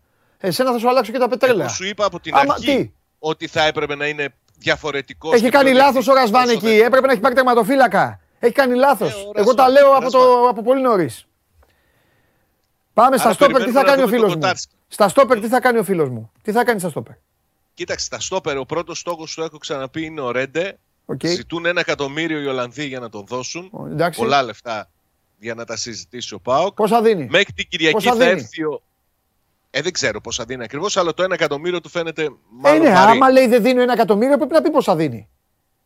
Αυτό είναι θέμα το, το ομάδων. Εγώ σου λέω τις απαιτήσεις των Εντάξει, συνέχισε. Μέχρι το, την Κυριακή θα είναι εδώ ο Νέσμπερκ. Ναι. Πρώτος στόχος είναι ο Ρέντε και υπάρχει και ένας ακόμη με τον οποίο συζητά ο Μπότο για να, για να κλείσει το θέμα του στόπερ. Οπότε τρία στόπερ. Τρία, ναι. Τρία, ε. Και από πίσω; Ε, τώρα στην, στην πραγματικότητα υπάρχουν μόνο Μιχάη και γκασον. Ναι, αλλά ωραία. Τρία και ο γκασον ε, τέσσερα. Τέσσερα. Ο Μιχαηλίδης όταν επιστρέψει και κάνας μικρός από τις Ακαδημίες. Από την Ωραία. Πέμπτος ο Μιχαηλίδης, ο Μιχάη θα φύγει. Μισό λεπτό. Οπότε ψάχνει ένα για έναν, έναν για βασικούρα, γιατί ο γκασον δεν μπορεί να πάει πίσω. Όχι, τι λες. Ο γκασον είναι ο βασικός και ο ηγέτης τη άμυνας του, του Πάου. Συμφωνώ. Και δύο, οπότε θέλει δύο, για, δύο πίσω θέλει. Δύο πίσω. Δύο πίσω. Δεν ξέρω αυτός που συζητάνε αν είναι αυτός που θα πάρει το, την αριστερή πλευρά στα στόπερ. Γιατί αριστεροπόδαρος είναι και ο Νέσμπεργκ. Αλλά δεν το βλέπω να έρχεται για βασικός. Ούτε το Ρέντε το βλέπω να έρχεται για, για βασικός. Αλλά θα μου πεις τώρα, Παντελή, αν δεις του στόπερ του ΠΑΟΚ πέρυσι τις συμμετοχές που κάνανε, ναι. μόνο ο Ίγκασον ήταν αυτός που είχε την ταμπέλα του βασικού. Όλοι οι άλλοι αλλάζανε. Ναι. Αλλάζανε. αναγκαστικά. Αφού και έκανε φλάτζα. Φορές αναγκαστικά. Και έκανε φλάτζα. Ναι, ναι. Η καλή ομάδα είναι αυτή που το δίδυμό της στα στόπερ αλλάζει μόνο χτύπα ξύλο σε τραυματισμό ή σε κάρτες. Με μια σωστή διαχείριση. Δεν λέω να παίζει και Τετάρτη το κύπελο. Ε, όχι, δεν. Και... Ναι, αυτό. Αυτό λέμε. Ναι. Αυτό. Ναι, αντιληπτό. Για να δούμε. Περιμένω να δω εγώ τον Μπότο, την επιδραστικότητα του Μπότο. Γιατί μπήκε φουριόζος, μπήκε προετοιμασμένος, μπήκε διαβασμένος, αλλά ξεκίνησε με τον Σάστρε ναι. και τον το Σοάρες. Το, το Γενάρη, ναι. ναι. Εγώ κακούς, κακούς δεν τους λέω και τους δύο. Συμφωνώ μαζί σου. Απλά ο Πορτογάλος χρειαζόταν περισσότερο χρόνο. Ήθελε να φέρει και τον Κουαλιάτα από το Γενάρη, αλλά δεν μπόρεσε. Ναι. Το έχει παραδεχθεί και ο ίδιος. Εντάξει θα τον δούμε. Είναι το, το μοντέλο είναι συγκεκριμένο παντελή και δεν θα αλλάξει. Ναι. Νεαροί σε ηλικία ποδοσφαιριστές που μπορούν να αποκτήσουν βοηθώντας αγωνιστικά τον Μπάοκ υπεραξία ώστε να του φέρουν και κάποια στιγμή χρήματα. Αυτό είναι το μοντέλο που θα ακολουθήσει ναι. ο, ο, ο Μπότο. Δεν αλλάζει. Δεν θα φέρει κάναν παίκτη δύο εκατομμυρίων για να μαζέψει κόσμο στο αεροδρόμιο χωρίς ουσία. Εντάξει, ρε Σάβα. Τίποτα άλλο έχουμε; Αυτά, κοίταξε, υπάρχει Ωραία. αυτή η περίπτωση του, του Νάρεϊ που απασχολεί για τα εξτρέμ. Mm. Δύο εκατομμύρια σου έλεγα και χθες τον κοστολογούν οι Γερμανοί. Υπάρχει μια αίσθηση ότι θα κλείσει με λιγότερα γιατί και ο παίκτης μάλλον ψημένος είναι για να έρθει στην Ελλάδα και τον Μπάουκ. Μάλιστα. Έλα, φιλιά, τα λέμε. Ψάξε, ψάξε. Καλή συνέχεια. Τα λέμε, τα λέμε. Ψάξε κανένα παίκτη. Να βρούμε κανένα παίκτη. Λοιπόν, αυτά για τον Μπάουκ. Αυτός ήταν ο ένας και μοναδικός Σάβα Τζιομπάνογλου και εμείς εδώ συνεχίζουμε και ήρθε η ώρα να πάτε στο ταμείο γιατί ο Τσάρλι. Κάρτα. Ένα, δύο, τρία, τέσσερα. Φλαμέγκο Κουιάμπα, άσο και over 1,5. Ατλέτικο Παραναένσε. Πώς τα ξέρω. Κορίνθιανς, Χ2 διπλή ευκαιρία. Τσάρλι, είσαι καλά. Δεν έχει τίποτα άλλο προφανώς, ε. Μάλιστα. Σας ταξιδεύει ο φίλος μου ο Τσάρλι στη Νότια Αμερική. OK. Okay. Παίξτε τώρα. Αυτό είναι πρωτάθλημα Βραζιλίας, Γιώργο. Ωραία. Άσο και over 1,5. Ε, την Φλαμέγκο και την Κορίνθια έχει δύο διπλή ευκαιρία. Ε, δεν μετέχω. Δεν μετέχω. Έχει Μπαρτσελώνα Ρεάλ σήμερα. Μπαρτσελώνα Ρεάλ. Ένα κόμπο. Τακ, τακ, τακ. Και όχι, δεν σας λέω. Σας έχω πει. Σας αφήνω αμολυτούς. Μου στείλαν και δύο-τρεις έξυπνοι. Ποια είναι η γνώμη σου; Πού έγραψαν; Όχι, όχι. Δεν απάντησα καν. Frogs.gr Θα σέβεστε τον coach. Λοιπόν, θα βάλετε τη φαντασία σας, να προπονηθείτε και ξανά μετά στην Ευρωλίγκα. Θα συνεργαστούμε. Εντάξει. Για να τα πάμε καλά. Συνεχίζουμε εδώ. Ετοιμάζεται, κάνει ζέσταμα, κάνει διατάσεις. Χθες σε σάλωσε, μου στέλνε μηνύματα. Σας αρέσει να καρφώνετε ή να βάζετε γκολ με εκτέλεση φάουλ; Είστε από αυτούς που ο κρυφός τους καημός είναι να παίρνουν συνεντεύξεις ή απλά θέλετε να διασκεδάζετε με τις ομάδες και να πανηγυρίζετε μαζί τους από την εξέδρα; Σε όποια κατηγορία και να νίκετε, είστε οι άνθρωποι μας και είμαστε οι δικοί σας άνθρωποι. Βάλτε φαντασία, κέφι και λίγο χρόνο. Φτιάξτε ένα βίντεο και στείλτε το σε αυτή τη διεύθυνση. Θα το περιποιηθούμε. Θα το εκτιμήσουμε, θα το απολαύσουμε. Θα το εμφανίσουμε και ποιος ξέρει. Μπορεί στο τέλος να είναι το δικό σας βίντεο που θα πάρει ένα μεγάλο δώρο γιατί το show must go on ξέρει να εκτιμά αυτούς που παίζουν καλή μπάλα. Ο διευθυντής του News 24 ο ένας, ο μοναδικός, ο κουρεμένος ξανά, Μάνος Χωριανόπουλος, είναι εδώ. Γεια σας. Απέναντί μου. Τι γίνεται; Πώς πάμε; Καλά εσύ; Μια χαρά. Εντάξει όλα; Όλα καλά. Όλα καλά. Όλα καλά, όλα ανθυρά. Ωραία. Ας ξεκινήσουμε με τα πολύ άσχημα για να τελειώσουμε ναι. με αυτά που απολαμβάνεις. Είπα και πριν για το κορίτσι. Ναι. Θεωρώ ότι αυτό είναι το πιο άσχημο της σημερινής ημέρας. Εκτός αν έχω χάσει πάλι κανένα επεισόδιο από την άλλη. Όχι, όχι, όχι. Είναι πράγμα. Το είχα και εγώ σε αυτά που θα, θα συζητούσαμε. Ε, για όσους δεν το έχουν ακούσει, μια 22χρονη φοιτήτρια τεφά στην Κομωτινή ε, βρέθηκε νεκρή. Είχε πάει να προπονηθεί. Χθες το απόγευμα πήγε ένας άνθρωπος εκεί να τρέξει και είδε το κορίτσι, το βρήκε ανέστητο. Ε, μεταφέρθηκε στο νοσοκομείο εκεί στο Σισμανόγλιο ε, διαπιστώθηκε απλά ο θάνατός της. Ψάχνουν, θα γίνει νεκροψία, νεκροτομή για να καταλάβουμε ε, τι έχει συμβεί. Το μόνο στοιχείο που υπάρχει, αλλά δεν ξέρω αν προσφέρει κάτι σε αυτό, είναι ότι εκείνη την ώρα έπιασε καταρακτώδη βροχή, έτρεχε, έτρεχε, αθλούνταν η κοπέλα. Πιθανότητα δεν έχει κάποιο, μπορεί να μην έχει κάποια σχέση, είναι απλά το τι συνέβαινε. Πρέπει να, να δούμε ε, με την νεκροψία να ίσως καταλάβουν κάτι. Ε, δεν υπάρχει κάποιο άλλο ενδεχόμενο, απλά Τη βρήκαν εκεί την κοπέλα ανέστητη. 22 ετών. Δεν μπορείς να πεις πολλά μέχρι να δούμε, μέχρι να δούμε τι, αν καταλάβουν την αιτία του τι είναι. Μάλιστα. Πήγε το κορίτσι να τρέξει, τριτοετή φοιτήτρια από τη, με καταγωγή από την Κρήτη. Και βρέθηκε νεκρή, δυστυχώς. Δυστυχώς. Ε, αυτή είναι μία από τι ειδήσει ημέρας και πολύ, πολύ βαριά. Ε, πολύ τι βαριά. συζητάμε τώρα. πολύ βαριά. Τώρα σκέφτεσαι τις ηλικίες, σκέφτεσαι τις συνθήκες, σκέφτεσαι Ο, το ότι έτρεχε το κορίτσι, ξέρω εγώ, θα ήταν πιθανότητα και σε, ξέρεις, και σε καλή φυσική κατάσταση λογικά για να είναι σε αυτή τη σχολή κτλ. Θα μάθουμε σήμερα πιθανότατα, αργότερα, ίσως μάθουμε, ίσως μάθουμε την αιτία.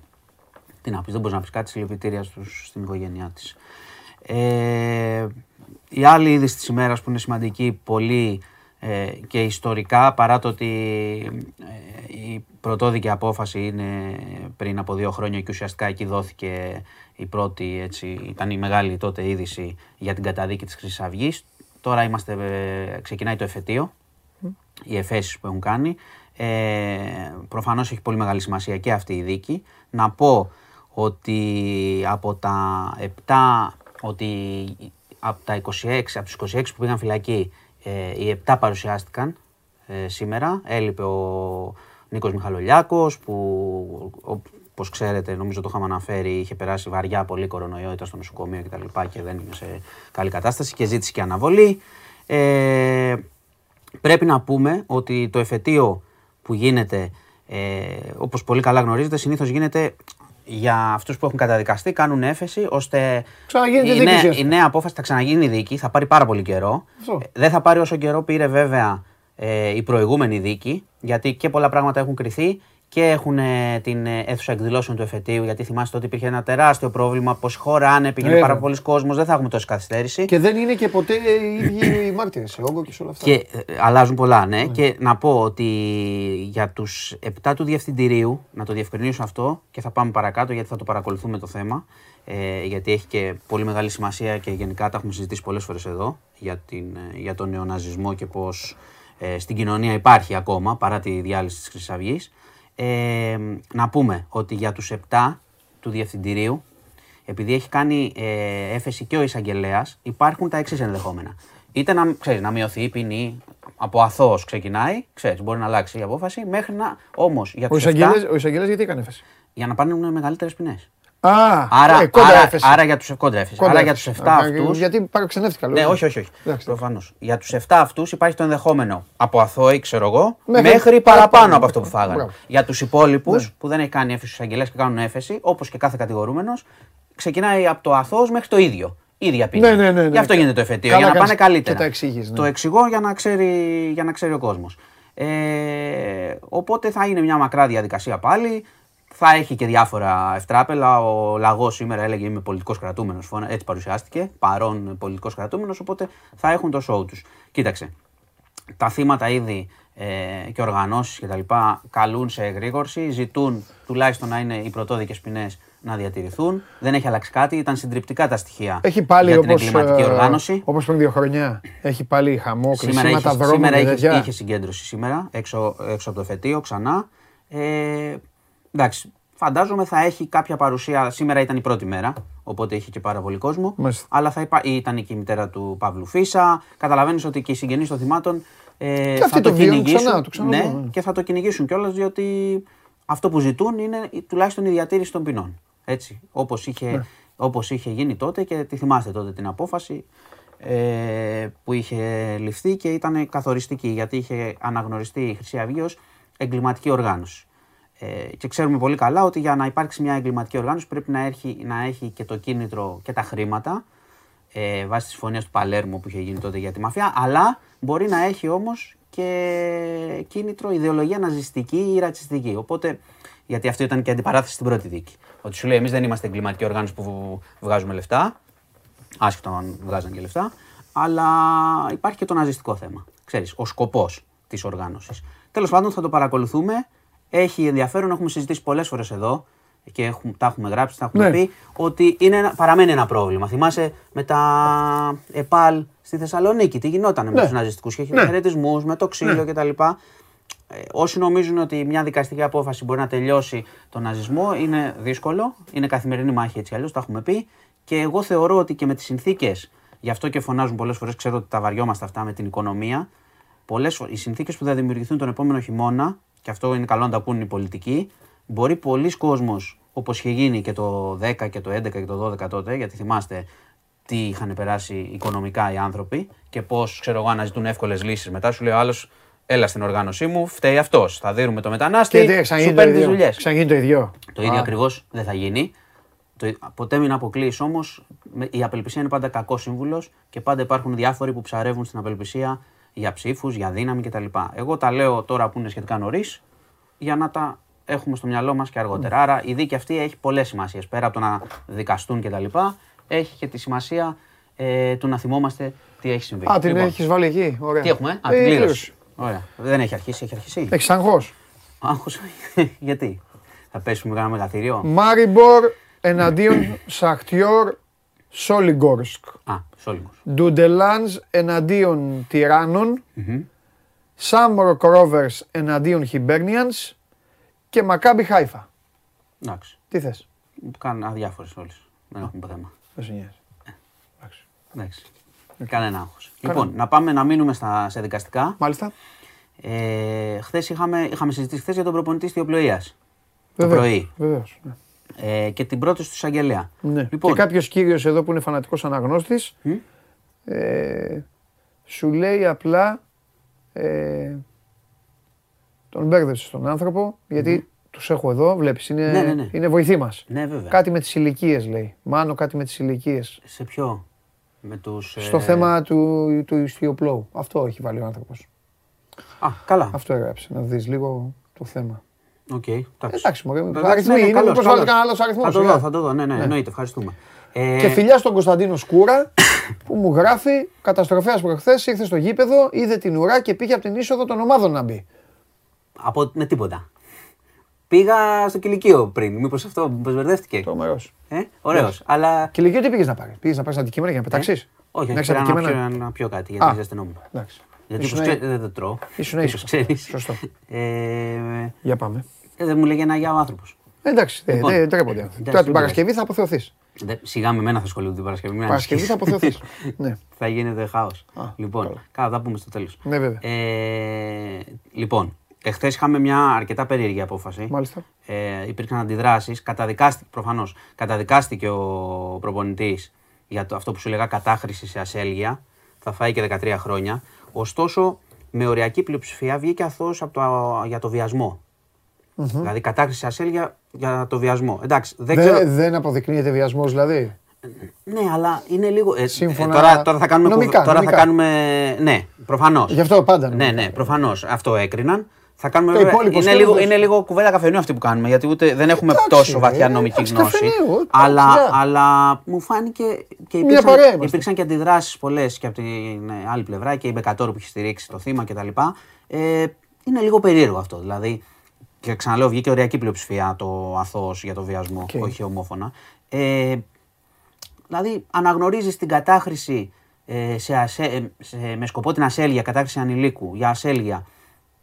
Και θεωρείς τι, δηλαδή, ότι υπήρχε κάποια, κάποιο είδους συνένεση. Μήπως από το παιδί; θεωρούν, όχι, μήπως θεωρούν ότι. Δεν μπορώ να το καταλάβω. Αλήθεια. σου Μήπως λέω. θεωρούν ότι η πράξη είχε σκοπό την ασέλγεια, η οποία ασέλγεια τελικά δεν, ε, δεν Δεν- κατέληξες δεν- σε δεν- τέτοιο. δεν- Ξέρεις τι, δεν θα μπω σε λεπτομέρεια. Απλά επειδή Ω, υπήρξαν καλά. και αντιδράσεις, οφείλω να το αναφέρω και οφείλω να πω ότι και εμένα η πρώτη μου εντύπωση είναι ότι ε, τι θεώρησαν, ας πούμε. Ότι Ναι. υπήρχε συνένεση ότι το παιδί είχε μπορεί στα 11 και να συνενέσει σε τέτοιο πράγμα. Δεν μπορώ να καταλάβω. Γιώργο, δεν φαίνεται τίποτα από εδώ έτσι όπως είναι. Ναι, ναι, θα τα δούμε. Δεν φαίνεται τίποτα. Πρέπει να ασχοληθούμε όχι. Θα κάνουμε πάλι λάθος ότι είναι Πες μου Αταλάντα. στο- μπράβο. Αλλά τώρα δεν πειράζει μου πια να πέσουμε. Πες εντάξει. μου, δεν είναι όπως τότε. πες μου στο ακουστικό κανένα ζευγάρι, εντάξει. Λοιπόν, οπότε υπάρχουν αντιδράσεις να κρατήσουμε τα 13 χρόνια φυλακή χωρίς αναστολή. Ναι. Λοιπόν, ε, να πω επίσης ότι είναι ένα θέμα που καίει τον κόσμο. Η κυβέρνηση έχει αρχίσει να λέει ότι θα κάνει ξανά ε, παρέμβαση. Μάλλον το είπε και ξεκάθαρα, το είπε και ο Υπουργός Οικονομικών, το έχει αναφέρει και ο Πρωθυπουργός. Ναι. Ότι θα κάνει νέα παρέμβαση για τα καύσιμα. Αλλά θα είναι, όπως καταλαβαίνω από αυτά που είπαν, γιατί ακόμα δεν έχουν ανακοινώσει τίποτα επισήμως και λένε θα το πούν τον Ιούλιο, θα είναι πάλι του στυλ ε, όπως την προηγούμενη φορά. Αυτά τα 13 ευρώ, κάτι τέτοια να είναι λίγο παραπάνω. αλλά 40 θα- το μήνα. θα είναι, όχι, 13 ήταν το μήνα. Ήταν 40 την τριμηνία. Αν δεν κάνω λάθος αυτό, Όχι, νομίζω κάνεις. θα το τσεκάρουμε. Νομίζω ότι ήταν 13 το μήνα. Ότι έπαιρνες 13 ευρώ ένα πας. 13 το μήνα λέει ο, ο πληγωμένος σκηνοθέτης. Ε, ο πλήρω σκηνοθέτης έχει βάλει και κατάλαβες. Καλά. Κατα... Ε, το ξέρει. Λοιπόν, αν είναι τέτοιο είδους παρέμβαση, απλά πρέπει να πω. Εντάξει, λέει και ο Υπουργός Οικονομικών ότι ξέρεις, είναι, είναι δεδομένα τα, οι δυνατότητες για το τι θα δώσουν. Αλλά το θέμα με τη βενζίνη, πραγματικά η βοήθεια που γίνεται και στον χρόνο που γίνεται και όσοι φίλοι μας εδώ είτε μετακινούνται για τη δουλειά είτε ψάχνουν να πάνε διακοπές κτλ. Καταλαβαίνετε ότι για τη μέση οικογένεια είναι 40 το απαγορευτική. τρίμηνο, ναι, μου το Μπράβο, στέλνουν. ναι, Ε, ναι, ναι. ε, Είναι- Κάτι θυμόμουν, το για- 40 το θυμόμουν. Ναι. Που όπως καταλαβαίνεις πολύ λίγο σε σχέση με αυτό που, που πληρώνουμε Ναι, πια. μωρέ, έχει τε- εκεί που έχει το πάει. συζητάμε τώρα, δεν Δεν συζητάει η κυβέρνηση να μειώσει κάπως το, τα- το φόρο. Και ξέρεις, και μας οδηγεί στην κουβέντα που έχουμε πει ότι ναι, σου λείπουν τα λεφτά, πιάσε 10 τράγκες τώρα που θα τους μάθουμε σε 10 χρόνια. με, με 50 εκατομμύρια καθένας μαύρα. Τι να πω πια, δεν ξέρω. Γιατί εντάξει, 50. πάντα λέμε. Ξέρω εγώ, βάλα λίγα έβαλα. Πάντα λέμε ότι είναι θετικό και ξέρεις ποτέ και το, και το λέμε πάντα εδώ ότι είναι πάντα θετικό να δίνουν πράγματα και δεν λέμε ποτέ ψίχουλα κτλ.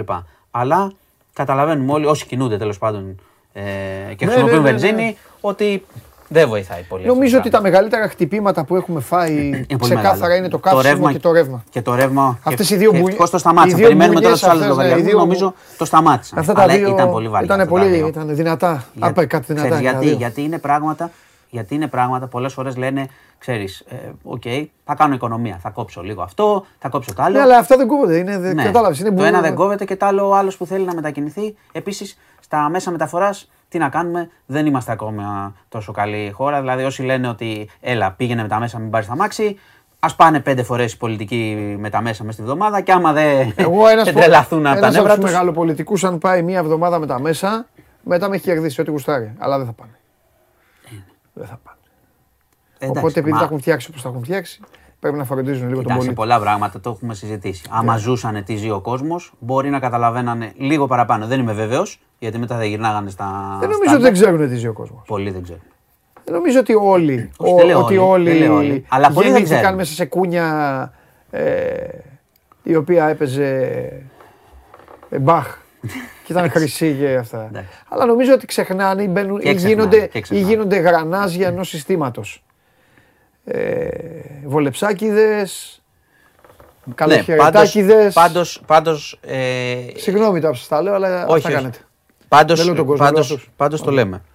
Ας πάρει ένας, πολιτικό, ένας πολιτικός να κάνει τη δουλειά του μια εβδομάδα να πηγαίνει με τα μέσα, ε, συνοστισμένος κτλ. Να αργεί, να είναι έτσι όλοι μέσα, να βρίζονται, να χτυπιούνται.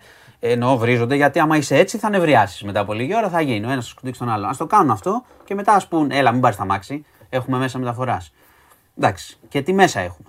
Εννοείται. και πόσο συχνά περνάνε Συμφωνώ. και, τι, και τα λοιπά και τα λοιπά. Τέλος πάντων, μεγάλη κουβέντα. Ε, οπότε περιμένουμε την παρέμβαση αυτή και να πω και κάτι που είναι θετικό και προχωράει, ε, ότι από τον Ιούλιο είπε ο Υπουργός Ψηφιακής Πολιτικής, ο κ. Πυρακάκης, θα έχουμε στο κινητό δίπλωμα και ταυτότητα. Η ταυτότητα έχει δοκιμαστεί πιλωτικά. Θα μπορούμε να το έχουμε στο κινητό, λέει. Επικίνδυνα από πράγματα Ιούλιο. είναι αυτά. Ναι, λέει ότι αν χάσει το κινητό σου θα μπορείς από άλλη συσκευή να τα ακυρώσεις κτλ. Ότι θα ισχύει μόνο εντός Ελλάδος. Εντάξει, προς τα εκεί πάει το πράγμα. Από το να έχουμε τις ταυτότητες κτλ. Πάει και λίγο ηλεκτρονικά να τα έχεις όλα στο κινητό. Βέβαια, αυτό που λες με το επικίνδυνα, εντάξει, χρειάζονται και δικλείδες ασφαλείας, hacking κτλ. Μα όταν θέλεις Αλλά πάει μια προς τα εκεί. εφαρμογή και σου, η εφαρμογή αυτομάτως σου ζητάει πέντε συγκεκριμένα πράγματα. Όλες οι εφαρμογές σου ζητάνε, σου λένε να επιτρέπεται να έχει πρόσβαση, να έχει πρόσβαση. Αν δεν πατήσεις να επιτρέπεται, δεν έχεις την εφαρμογή. Η πρόσβαση είναι σχετική για Αυτό το ποιος τώρα αυτό έχει με και τα ποιος δεν κινητά έχει. και την πρόσβαση και τα Και λοιπά, στο λέει μεγάλο άνθρωπος που πράγμα. δεν με νοιάζει. Γελάω Ναι, εγώ ναι, τώρα, που έλεγα ναι, ναι, τσιπάκι θέλω. που- Κόντρα, ξέρεις τα τέτοια. Εντάξει. Αλλά εντάξει. Πάει, πάει όμως. Φω- Πάει Τώρα να αρκετά. έχουμε φωτογραφία της ταυτότητας, νομίζω ότι όλοι στο κινητό μας έχουμε μια φωτογραφία της ταυτότητας για να διευκολυνόμαστε σε πράγματα. Πάει αρκετά, Αλλά να τη πάει, δέχομαι ως βέβαια, πάει application. βέβαια αρκετά προς τα εκεί. Και το δίπλωμα και τα λοιπά. Τέλος πάντων, εντάξει, και οκ. κυνηγάνε και τον έναν αριθμό να φτιάξουν, ξέρεις. Αντί να έχεις ε, 10 αριθμούς μαζί, ΑΦΜ, ταυτότητες, τέτοια, να έχεις έναν. Βέβαια αυτό θα πάρει. Να είμαστε ένας αριθμός, θα αντί πάρει για καιρό. όνομα. Ναι. Εντάξει. Ναι, για να μειωθεί η γραφειοκρατία. Τώρα εντάξει, Οκ. υπάρχουν και άνθρωποι που αντιδρούν σε αυτό. Θα Άλλοι είσαι σου λένε ο- να είμαστε πιο απλά. Εσύ με θα ένα- είσαι 3.455.627. Ξέρω εγώ, ναι. Εντάξει, θα έχει και κανένα γράμμα. Λοιπόν, κοίταξε, εντάξει, ε, ε, είχαμε μείνει πολλά χρόνια πίσω, τα καλά να τα λέμε. Η ψηφιοποίηση του Ε, κράτους εντάξει, αλίμονο, χρειάζεται κουβέντα να κάνουμε. μείνουν οι ουρές, Ναι. ε, έχουν γίνει πράγματα, μπορεί να Συμφωνώ. γίνουν και καλύτερα πράγματα. Ωραία. Λοιπόν, αυτά. Και μόνο που μια ληξιαρχική πράξη μπορεί να σου τη δώσουν πλέον ε, με ένα. Ναι, απλά, απλά φαντάσου πόσο πίσω ήμασταν. Δηλαδή είναι πράγματα απλά που όμως οφείλουμε να αναγνωρίζουμε όταν γίνονται. Είναι καλό να γίνονται. Λοιπόν, Ναι. Ε, Κάτσε τώρα εδώ, μην φύγεις. τι, θα δούμε την κλήρωση; Ε, αφού έχει ξεκινήσει κλήρωση. Βγαίνουν μπαλάκια εκεί, ανοίγουν μπαλάκια. να ανοίγουν περιμένω μετά λίγο να και τη δούμε. Βάζουν. Εδώ θα μου πει ο. Λοιπόν, στις προβλέψεις μου έπεσα μέσα πάντως, ε. Να, τώρα, ξε- τώρα ξεκινάει η κλήρωση για τον Ολυμπιακό. Τώρα Ωραία, κάτι ας θα πει. το ο Γιώργος. κάτσουμε να τη δούμε. Γιώργο, επειδή πέρυσι έγραψε ιστορία, μην το επαναλάβεις. λοιπόν, πέρυσι σε αυτό, επειδή ήταν μπερ- μπέρδεμα μεγάλο, ρε παιδί μου. Α, σε αυτό. Γιατί Σε είχαμε αυτό και είχε- στο Champions League. Άλλο εκεί. Εκεί δεν εντάξει. φταίγαμε όμως. Εκεί όχι, μωρέ. Το είχαν αλλάξει μόνοι. Λοιπόν, τι γίνεται; Μπάσκετ, εντάξει όλα. Εντάξει, κοίταξε να δεις. Φαγώθηκες. Τι Να φαγώθηκα; περάσει ο Παναθηναϊκός στη Λάρισα. Φαγώθηκες. Καταρχάς, σου είχα πει εδώ Ναι. πέρα που διάβαζες τις ημερομηνίες πότε τελειώνουμε. Ναι, Νωρίς νωρίς το είχα πει. ναι, Πότε τελειώνουμε. Ναι. Έτσι, ότι τελειώνουμε την Παρασκευή. ναι. Οκ. Εντάξει, δεν ήταν. Είσαι, δεν, δεν, δεν, έχεις με, δεν είσαι θυμωμένος με την ομάδα για την εμφάνισή της στο πρώτο ημίχρονο; Ναι, Α, ναι προφανώς. Α. Αλλά ήμουν πολύ ήρεμος. Ήμουν βέβαιος. Εγώ το, στο, και στο 14 το πίστευα. Δεν πίστευα βέβαια ότι σε τρία λεπτά θα κάνουμε αυτό. Εντάξει, αυτό το Γιατί, σερί. γι' αυτό πήρες έναν ε, παίκτη που πήρες για να μπορεί να κάνει αυτά. Ναι, Δεν εντάξει. είχες τέτοιο παίκτη; Εντάξει. Γι' αυτό αποκτήθηκε ο συγκεκριμένος. Και το έκανε. Εντάξει. Ε, το ανέμενα είναι αυτό που πρέπει να γίνει φέτος. Ναι. Είναι η διαφορά των δύο ομάδων όλη τη χρονιά. Μάλιστα. Η οποία ελπίζω να πιστοποιηθεί και στο τελευταίο παιχνίδι. Έτσι, οπότε δεν χρει- νομίζω ότι κανείς δεν είναι χαλαρός στον Ολυμπιακό έτσι κι αλλιώς για αυτό το μάτ. Ναι. Ε, τώρα τι άλλο να πω. Εντάξει. Ε, ε, το μέχρι τέλους νομίζω έχει αρχίσει και έχει και μια δικαίωση σε τίτλους. Ήταν μια ιστορία δύσκολη, έτσι δεν είναι; Όλοι είχε κλεβαστεί και όλες από πολλούς, κάποιοι γελάγανε κτλ. Είχε ένα νόημα όλη αυτή η ιστορία που έγινε. Εντάξει, και εσύ αν δεν είσαι Ολυμπιακός μπορεί να γέλαγες. Δεν ξέρω. Γιατί. Έτσι είναι ο αθλητισμός. Εντάξει, δεν λέω για Κοροϊδία, κακό ότι γελάγανε, πλακίτσα. το αναφέρω ρε παιδί μου. Τι εντάξει. θες να κάνουν, να Όχι, κλαίνε; εντάξει, εντάξει. Αφού έφυγες. Πλακίτσα, η πλακίτσα. Δεν έφυγες. Ε, υπήρχαν κάποιες συνθήκες όμως. Ναι, ρε παιδί Ήταν μου, αλλά τζάμπα η έφυγες. επένδυση που γινόταν. Ναι. Αυτό βλέπαμε. Ναι. Εντάξει. Δηλαδή, άμα ήμασταν τώρα σε άλλη εποχή, ξέρω εγώ, με άλλους διαιτητές, μπορεί να παίρνει time out ο διαιτητής χθες. Εκεί στους 21 πόντους. Να ζήταγε ένα time out να το κόψει, αφού δεν παίρνανε μόνοι τους. Αλλά τώρα εντάξει. Να κάνουμε. Είναι, το Θα 50-50 είναι δύσκολο. Θα παίρνει τάιμα το διαιτητής. ε. Ε, Καλά. Εννοείται. Σου λέει πάρε ένα time out. Εδώ το έχεις φάει 10 τρίποντα. Τι κάνεις. Τζάμπα σφυρίζουμε. Τέλος πάντων. Μάλιστα. Λοιπόν. Οπότε περιμένω. Ικανοποιημένος λοιπόν από τη σεζόν. Α, Είμαστε ικανοποιημένοι από πριν. Σου είχα πει και, στο, και από το Βελιγράδι από πριν ότι η ομάδα με αυτά που είχε κάνει έτσι, χαίρεσαι να τη βλέπεις και τα λοιπά. Έχει αντίδραση, έχει παίχτη με προσωπικότητα, είναι ωραία ομάδα, είναι ωραίοι μεταξύ τους. Και ο προπονητής είναι πολύ καλός. Και ο Ολυμπιακός. Οπότε όλα οκ. Εγώ είχα προβλέψει τι θα γίνει. Το είχα πει ότι δεν υπάρχουν άλλες ημερομηνίες μετά την Παρασκευή. Άρα πάμε την Παρασκευή να είναι σοβαρή ομάδα να κάνει αυτά που πρέπει. Ωραία. Και να έχει και καλή θερμοκρασία το ΣΕΦ. Λοιπόν, θα δούμε και την κλήρωση. Ναι. Ε, τι θέλω να πω; Ε, ε, ποδόσφαιρο τι γίνεται; Τι γίνεται; Δεν θα τοποθετηθείς. Ε, με τι απ' όλα πάλι να τοποθετήσω. Αυτός είναι Περιμένεις, σου είχα Ολυμπιακό πει. ή μου φαίνεται. Βγήκαμε, είναι πολύ μακριά. Καλά, δεν το βλέπω είδα. τίποτα. Είδε, ε, παραδέχεσαι; Το είδε, ε. Το λες τον Ολυμπιακό από μακριά. Ε, βέβαια. Τώρα, Να τος. εμείς, ωραία. Τάκ. Κάτσε Περίμενε. να περιμένω και αυτό και να φύγω. Μακάμπι Χάιφα νομίζω είδα. Τον μπροστά. Νομίζω είδα Μακάμπι Χάιφα Ολυμπιακός. Που πήγες και το πέτυχες από όλες; Από εδώ κάτω, ρε, εγώ κυνηγώ. Σας έσκησα. Μακάμπι Είναι. Χάιφα, Μακάμπι Χάιφα Ολυμπιακός.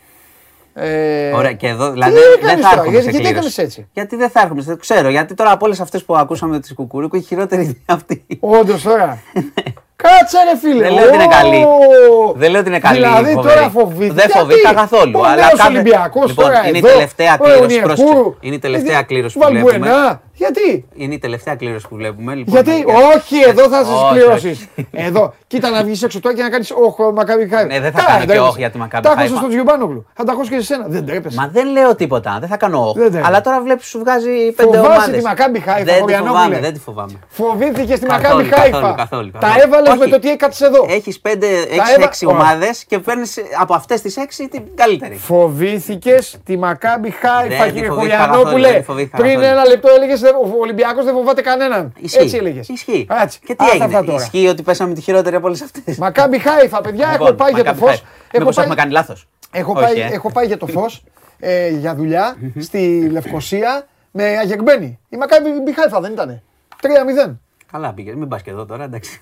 Η τσιγάρα, τα μάτια που έχω πάει και εγώ δεν μην ασχολείται τώρα. Εγώ δεν είμαι, Λοιπόν, κρι- εγώ δεν όχι, είμαι όχι, το κριτήριο. ξέρω. Η δημοσιογράφη δεν είναι κριτήριο. Το ξέρω. Να σου πω. Έλα. Ε, ναι, αλλά πριν είχε 6-2 τη Leverkusen. Άντε να σε φτιάξω. Ωραίο μάτς. Ωραίο μάτς εκείνο. Πω πω. Δεν φοβήθηκα, αλλά είναι δες τις ομάδες. Και την άλλη φορά πετύχαμε Αταλάντα. Λοιπόν, εγώ δεν ξανάρχομαι για κλήρωση, θα τις βλέπω πάνω και βλέπουμε. Λοιπόν, γεια σας. Ντροπή. Σας χαιρετώ. Ντροπή. Λοιπόν, Έγινε. φέρτε τώρα Ευχαριστώ. το Χριστοφιδέλ να το αλλάξω τα πέτρελα. Ο Μάνος Χωριανόπουλος φεύγει προβληματισμένος. Μην του κλείσετε το μικρόφωνο, παιδιά, γιατί θα πει τα καλύτερα. Θέλω να, θέλω να ακουστεί, ακόμα και εγώ να τα ακούσω. Λοιπόν, μην του το κλείνετε. Μην του το κλείνετε, αφήστε το να λέει. Πάμε. Εμείς πάμε. Αφήστε το μικρόφωνο του Χωριανόπουλου. Πάμε. Τι έγινε; Τι πήγες να μου βάλεις. Ε; Πάλι το βίντεο πήγες να βάλεις.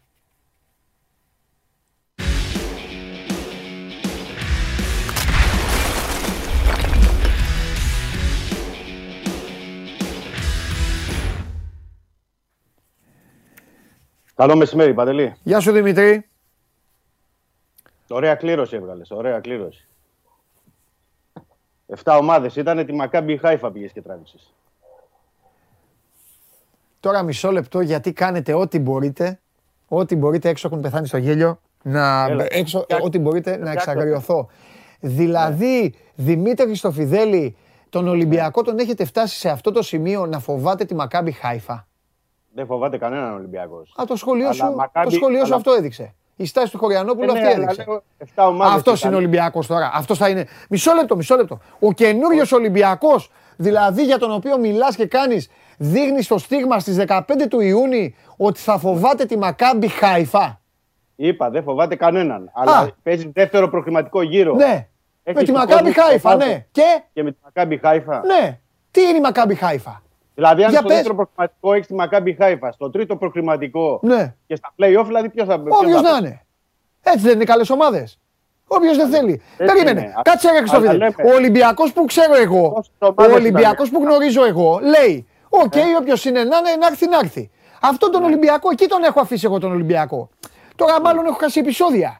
Για πες μου λοιπόν εκεί το τέτοιο τώρα με τη Μακάμπι Δεν έχει Χάιφα. φτάσει επεισόδια, Μάλιστα. αλλά Ναι, απλά για με πες, τις- για πες, για πες, πες, πες Απλά τώρα, με- περίμενε. Πες μου εδώ ο Ολυμπιακός του Μαρτίν, της κυρίας Σουλούκου, που έλεγε χθες Ναι. τη νέας τάξης πραγμάτων, των αλλαγών, των ανακοινώσεων. Ο Ολυμπιακός λοιπόν έχει θέμα με τη Μακάμπι Χάιφα. Περπερίδη, έτσι δεν είναι. Αυτό δεν έδειξε ο κύριος, ο, Περί- ο κύριος Χωριανόπουλος, δεν άλλαξε χρώμα. Ο κύριος Σουστοφιδέλης είπε ωραία κλήρωση λέει βγήκε. Η Μακάμπι Χάιφα.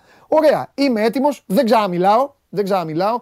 Πρώτο Ωραία, πες μάτς μου- στο πες μου Ισραήλ, όποτε. 19 και 20 εβδόμου, ρεβάνς στο Καραϊσκάκι 26-27. Ορίστε, ανήμερα του Αγίου Παντελεήμονα θα παίξει. Με να βοηθήσει και ο Άγιος, τον πάρω τηλέφωνο. Από Άγιε βοήθα. Ο Χριστοφιδέλης φοβάται τη Μακάμπι Χάιφα. Είπαμε τρίτη, τρίτη φορά να το πω. Ναι, πες Δεν το, φοβάται τέταρτη κανένας. πες το. Πες το, Δεν- 5-6 δεν φορές. φοβάται- Πες Δεν το. φοβάται κανέναν Ολυμπιακός. Πες το αγόρι μου, πες το. Άλλον Ολυμπιακό ξέραμε.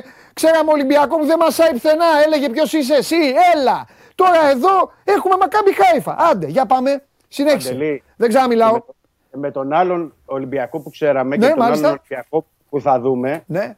κάνε μια αναδρομή να δεις με τις ε, Ισραηλινές ομάδες Α, ναι, α, ναι. τι έχει κάνει ο Ολυμπιακός σε νοκάουτ Ο παιχνίδια. Ολυμπιακός μόνο με, με, με τη Μακάμπι Τελαβίβ στο μπάσκετ έχει καμιά φορά πρόβλημα και εκεί καμιά φορά.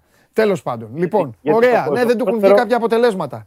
Τέλος Γιατί πάντων. στο ποδόσφαιρο Δεν βγάζουμε άκρη. Ωραία. και Εντάξει. στο Ισραήλ Ωραία, και στην ναι. Κύπρο και τα λοιπά, να μην τα θυμίζω. Ωραία, εντάξει. Αλλά, αλλά λέω ότι ήταν η πιο δύσκολη Μάλιστα. ομάδα που μπορούσε να τραβήξει ο Ολυμπιακός από το δεύτερο προκριματικό. Ωραία, εντάξει. Πιο Είναι η δύσκολο. πραγματικότητα. Πάμε δεν λοιπόν. είναι. Τι κάνει ο Ολυμπιακός τώρα; Ο Ολυμπιακός τώρα Ναι. αφήνουμε την κλήρωση, αφού θες να την αφήσουμε, να πάμε ε, να πούμε ότι περιμένει εντός της ημέρας ε, να τελειώσουν ε, τυπικά τα θέματα του Ελαραμπή και του Βαλπενά. Μάλιστα. Λέω εντός της ημέρας με βάση τις τελευταίες συνδείξει, τις τελευταίες πληροφορίες. Τώρα, αν πάει και αύριο, τι να σου πω, δεν ξέρω. Μμ. Το θέμα είναι ότι κάνουν οι παίκτες προετοιμασία κανονικά. Ε, και Να πω χθες σε και αυτό το σήμερα- σημείο, γιατί μου το έδωσε ο Κώστας, για να μην, μην τυχόν δεν τάχεις, δηλαδή για να μην, ε, μην ξεχαστείς.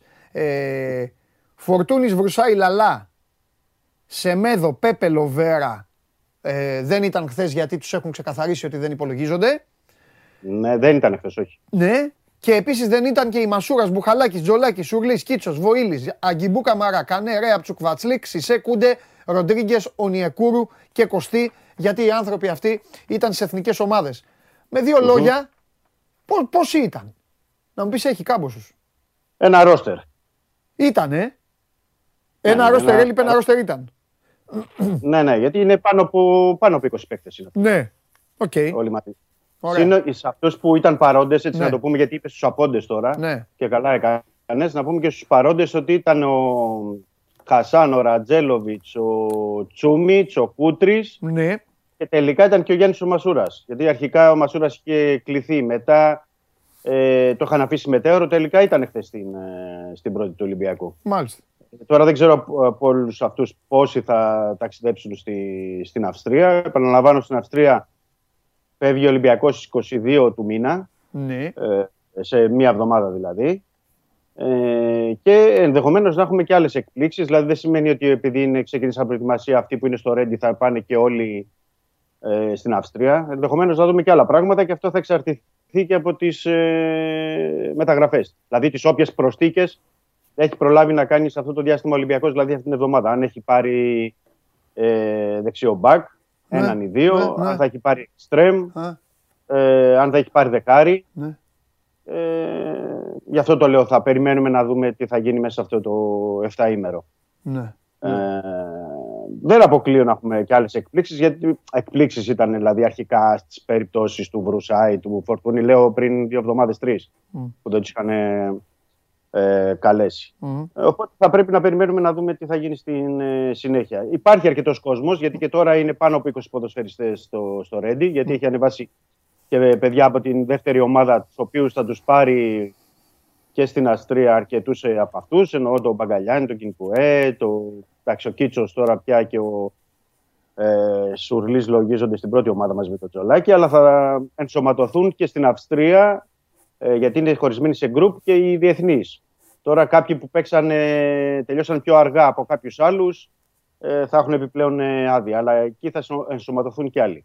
Γι' αυτό λέω ότι πρέπει να δούμε και τον αριθμό παντελή των παικτών που θα φύγουν για την ε, Αυστρία. Γιατί με την ενσωμάτωση και των διεθνών δεν μπορεί και να έχει και ο Μαρτίνς 30-35 παίκτες στην ε, Αυστρία για να δουλεύει. Δεν, δεν είναι εύκολο αυτό. Μμμ. Ε, μια για την προετοιμασία, να πω κάτι, έτσι ως πληροφορία και ως έτσι, μια σημείωση. Ε, δεν δεν συμβαίνει φέτος αυτό που είχε συμβεί τα προηγούμενα χρόνια. Δηλαδή, ήρθιστε οι ομάδες με το που ξεκινάνε να κάνουν ιατρικές εξετάσεις, ερκομετρικά ε, κτλ. κτλ. Όπως ξέρεις και από την πείρα σου. Το θέμα είναι ότι ο Ολυμπιακός ξεκίνησε αμέσως ε, με μπάλα χθες Ναι. ε, χωρίς εργομετρικά, χωρίς τίποτα. Εργομετρικά θα γίνουν κάποια στιγμή, ε, ίσως ένα δεκαήμερο, ίσως μετά τα ε, φιλικά στην ε, Αυστρία, δεν ξέρω πότε. Πάντως δεν τα κάνει αυτά στο ξεκίνημα Ολυμπιακός. Μπήκε αμέσως η εντολή του Μαρτίνης με μπάλα και με ένταση στην ε, προπόνηση. Αυτή αρχικά είναι η, η έμφαση στην ε, ένταση, στην προπόνηση, πάντα όμως ε, με μπάλα. Απλά έτσι το πρόσθετο ως μια πληροφορία και ως μια εικόνα έτσι για να έχει και ο κόσμος τι ακριβώς συμβαίνει από χθες στο, στο Ρέντι. Ε, τώρα δεν ξέρω αν υπάρχουν ερωτήσεις για οτιδήποτε άλλο, μεταγραφικά, τεχνικούς διαιτητές, δεν ξέρω. Θες να αναφερθούμε σε κάποια πράγματα. Ε, Έχουμε αναφέρω και σε φίλοι αυτό μας. είπες, την άνοιξες, την άνοιξες τώρα την μπάλα μόνος σου. Θα Μμμ. κοιτάξω, εγώ θα κοιτάξω και στο Instagram. Ωραία, να, Πες να πω όμως. μέχρι να δεις. Ναι, ναι, να πω μέχρι να δεις. Ε, σε ό,τι αφορά τους, ε, τον τεχνικό διευθυντή, Ναι. τον γενικό διευθυντή, έχουμε πει ότι ο Ολυμπιακός ιδανικά κοιτάζει για δύο πρόσωπα. Ναι. για να α, προσθέσεις στο οργανόγραμμα. Ιδανικά λέμε πάντα, μπορεί να είναι ένας τελικά ή μπορεί να είναι δύο. Μάλιστα. Έχει εστιάσει όπως έχουμε πει στην ε, Ισπανία. Ε, υπάρχουν αυτές οι, οι επαφές που έχουμε αναφέρει από εδώ από την εκπομπή. Αυτό που η πληροφορία που υπάρχει είναι ότι περιμένουν ειδοποίηση από τον Ολυμπιακό. Επαναλαμβάνω, ειδοποίηση από τον Ολυμπιακό. Και ο Ρου- Ρουφέτε, που είναι ο παλιός παίκτης, ε, είχε περάσει και από την Εσπανιόλ και από την ε, Μπαρσελόνα. Ο Πλάνε, ο οποίος έχει δουλέψει και αυτός στην Μπαρσελόνα. Και ο Θουμπιθαρέτα, επίσης Μπαρσελόνα, ε, Μαρσέη και Αθλέτικ Bilbao. Έχει εστιάσει αυτή τη στιγμή ο Ολυμπιακός έτσι. Έχει κάνει ένα focus στην Ισπανία ε, περισσότερο. Θα δούμε, ο Ολυμπιακός, θα δούμε τι απόφαση θα πάρει τελικά, δηλαδή πού θα στραφεί και τι θα κάνει και πώς θα το προχωρήσει. Συν ότι θα υπάρξουν ε, στο οργανόγραμμα του Ολυμπιακού έτσι νέοι ρόλοι. Να δώσουμε μια συνέχεια σε αυτό που λέγαμε χθες εδώ το μεσημέρι. Ε, ενδεχομένως να έχουν ένα αναβαθμισμένο ρόλο και ένα διαφορετικό πόστο, θα το δούμε συνέχεια. Και ο Καρεμπέ και ο Τωροσίδης. Ε, γιατί θυμίζω ότι ο Καρεμπέ αυτή τη στιγμή είναι αθλητικός διευθυντής, αυτόν τον τίτλο φέρει, και ο Τωροσίδης είναι τεχνικός διευθυντής. Ε, με την προσθήκη δύο προσώπων ενδεχομένως να αλλάξουν ε, αυτό και να υπάρξει ένα άλλος ρόλος για τους ε, δύο που θα δούμε τι ακριβώς ε, ρόλος θα είναι αυτός και τι... Οι πληροφορίες αναβα... ε, λένε ότι θα είναι αναβαθμισ- αναβαθμισμένος, οπότε περιμένουμε ε, να δούμε πώς θα, είναι όλο, πώς θα μορφωθεί όλο το παζ. Ε, σχετικά με τις μεταγραφές, να πω ότι ε, προσπαθεί ο Ολυμπιακός για να κλείσει το δεξιό μπακ. Τώρα αυτή τη στιγμή έχουμε την περίπτωση του Κόουτο για τον οποίο ε, πρέπει να πω ότι μπήκε πολύ ζεστά χθες η Φενέρμπαξε γιατί τον θέλει ο Ζεσούς ε, στην, ε, στην ε, Τουρκία και μάλιστα εκεί έχουν τεχνικό διευθυντή το Φράνκο, αν δεν κάνω λάθος, ο οποίος φέρεται να ε, είχε επαφές με την Manchester City Συν ότι τον παίκτη τον θέλει και η Μπράγκα. Α, παρεμπιπτόντως να πω εδώ έτσι, να κάνω μια παρένθεση, να πω ότι ο Μπρούμα, ο οποίος έχει περάσει από τον Ολυμπιακό, σήμερα αναμένεται στην ε, Τουρκία για να υπογράψει στην Φενέρμπαξε. Ε, Όπως υπέγραψε χθες ένας άλλος παίκτης που είχε κοιτάξει ο Ολυμπιακός, τον Λίλκον, ο οποίος υπέγραψε τριετές συμβόλαιο αυτός, πήγε με 3 εκατομμύρια εκεί στη Φενέρμπαξε. Ε, βλέπουμε ότι υπάρχουν και πολλά έτσι, κοινά στοιχεία σε πολλές ομάδες που απασχολούν τον Ολυμπιακό παίκτες όπως απασχολούν και τις υπόλοιπες ομάδες. Το ζήτημα από τη στιγμή που πάει ο Μπρούμα, δεν το ανέφερα τυχαία. Ε, είπα για τον Μπρούμα γιατί από τη στιγμή που πάει ο Μπρούμα στην Φενέρμπαξε, άρα σταματάει και κάθε συζήτηση, τουλάχιστον από πλευράς Φενέρ, για το Μασούρα. Τώρα, αν η Τραμπζοσπορ επανέλθει ή ε, κάνει κάποια άλλη κίνηση, θα το δούμε. Πάντως, με την προστίκη του Μπρούμα στην Φενέρμπαξε, ε, σταματάει η συζήτηση για το Μασούρα. Έτσι, ως ε, πρόσθετο. Ε, για τη θέση του δεξιού μπακ, να αναφέρω. Ο Μασούρας και ο Μπουχαλάκης. Ναι. Ο μασουρα και ο Μπουχαλάκης έχουν εκφράσει την επιθυμία να φύγουν. Θέλουν να ε, φύγουν. Όχι, το λέω γιατί είναι δύο Έλληνες παίκτες, κατάλαβε και. Καλά κάνεις, καλά κάνεις και το ρωτάς. Μάλιστα, ο Μασούρας έκανε και δηλώσεις εχθές ε, στο Sport FM στο ραδιοφωνικό σταθμό και είπε ότι είμαι ευτυχισμένος στον Ολυμπιακό, είμαι καλά, δεν υπάρχει κάτι αυτή τη στιγμή. Ε, δεν άφησε κάτι έτσι ανοιχτό ενδεχόμενο, αλλά ξέρουμε ότι ο Μασούρας απασχολεί τουλάχιστον δύο Ιταλικές ομάδες. Ε, μία εκ των οποίων η Σαμπτόρια. Η άλλη λέγεται ότι είναι το Ρήνο, δεν μπορώ να το πούμε σιγουριά. Και σύν ότι τον ήθελε και η Τραμπζεσπορ που αυτό είναι δεδομένο. Αλλά ε, πρόταση στον Ολυμπιακό και στα θέλω του Ολυμπιακού δεν έχει φτάσει. Όπως και επίσης δεν έχει φτάσει τέτοια πρόταση και για τον ε, Μπουχαλάκη. Ε, εκτιμώ ότι επειδή και ο Μπουχαλάκης είναι διεθνής, έχει παίξει γεμάτες χρονιές, όλο και κάποιες προτάσεις θα έχουν και τα δύο παιδιά. Τώρα αυτό θα το δούμε στην ε, συνέχεια, αν και εφόσον προκύψουν ε, ζητήματα και αν έχουν οι εκπρόσωποι τους προτάσεις που θα μπορούν να φτάσουν στον Ολυμπιακό. Ε, δεξιά στην άμυνα, για να μην το αφήσουμε έτσι μετέωρο πέρα από τον Κόουτο που είπαμε, ε, ο Ολυμπιακός κινείται για τον Άβυλα της Χάντερσφιλ, γιατί έτσι κι αλλιώς θέλει δύο δεξιούς back half. Στην, ε, για εξτρέμ έχουμε πει τις περιπτώσεις του Λάριν, του Μπραχίμη. Ε, θα δούμε τώρα αν προσθεθεί σε αυτούς ο Καμπελά. Θα το δούμε πάλι, είναι μετέωρο αυτό. Ο οποίος Καμπελά αυτές τις μέρες είναι από προχθές εδώ στην Ελλάδα, στη Μύκονη δηλαδή συγκεκριμένα και κάνει διακοπές. Ε, αυτά. Σε κάτι άλλο τόσο προχωρημένο δεν υπάρχει δηλαδή. Ακόμα και στο επιτελικού χαβ δεν θεωρώ ότι είναι ο Ολυμπιακός σε θέση να κλείσει κάποιον αύριο μεθαύριο. Τουλάχιστον αυτό να αναφέρουν πληροφορίες. Mm. Ε, οπότε τα ζητήματα είναι, παραμένουν ανοιχτά στα περισσότερα μέτωπα. Μάλιστα. Να σε ρωτήσω κάτι. Ναι. Με τον Μπάλτοκ γιατί δεν έχει γίνει τίποτα. Γιατί ζυγίζει ο Ολυμπιακός στα οικονομικά δεδομένα. Δηλαδή, Α, τι θέλω δηλαδή... να πω; Ε, θέλω να πω, δηλαδή ο Ολυμπιακός κοιτάζει αυτή τη στιγμή αν τον συμφέρει να πάρει τον Κόουτο και με ποιες προποθέσει μπορεί να πάρει τον Κόουτο, ναι. δηλαδή δανεικό, με, με τι οψιών, ε, για να τα βάλει όλα κάτω. Και, δηλαδή τον Μπάλτο αν θα τον πάρει, θα τον πάρει με μεταγραφή. Ναι. Ε, Θέλει ένα ποσό, θέλει. Δεν θα πάρει δανεικό, δεν θα δανειστεί παίκτη. Θα πάρει έναν παίκτη ο οποίος παίζει πλέον και στην εθνική μας ομάδα από την Αγγλία ναι. και θα είναι ναι. δικός του. Θα δώσει λεφτά, θα πληρώσει και θα τον πάρει. Mm-hmm. Απλό.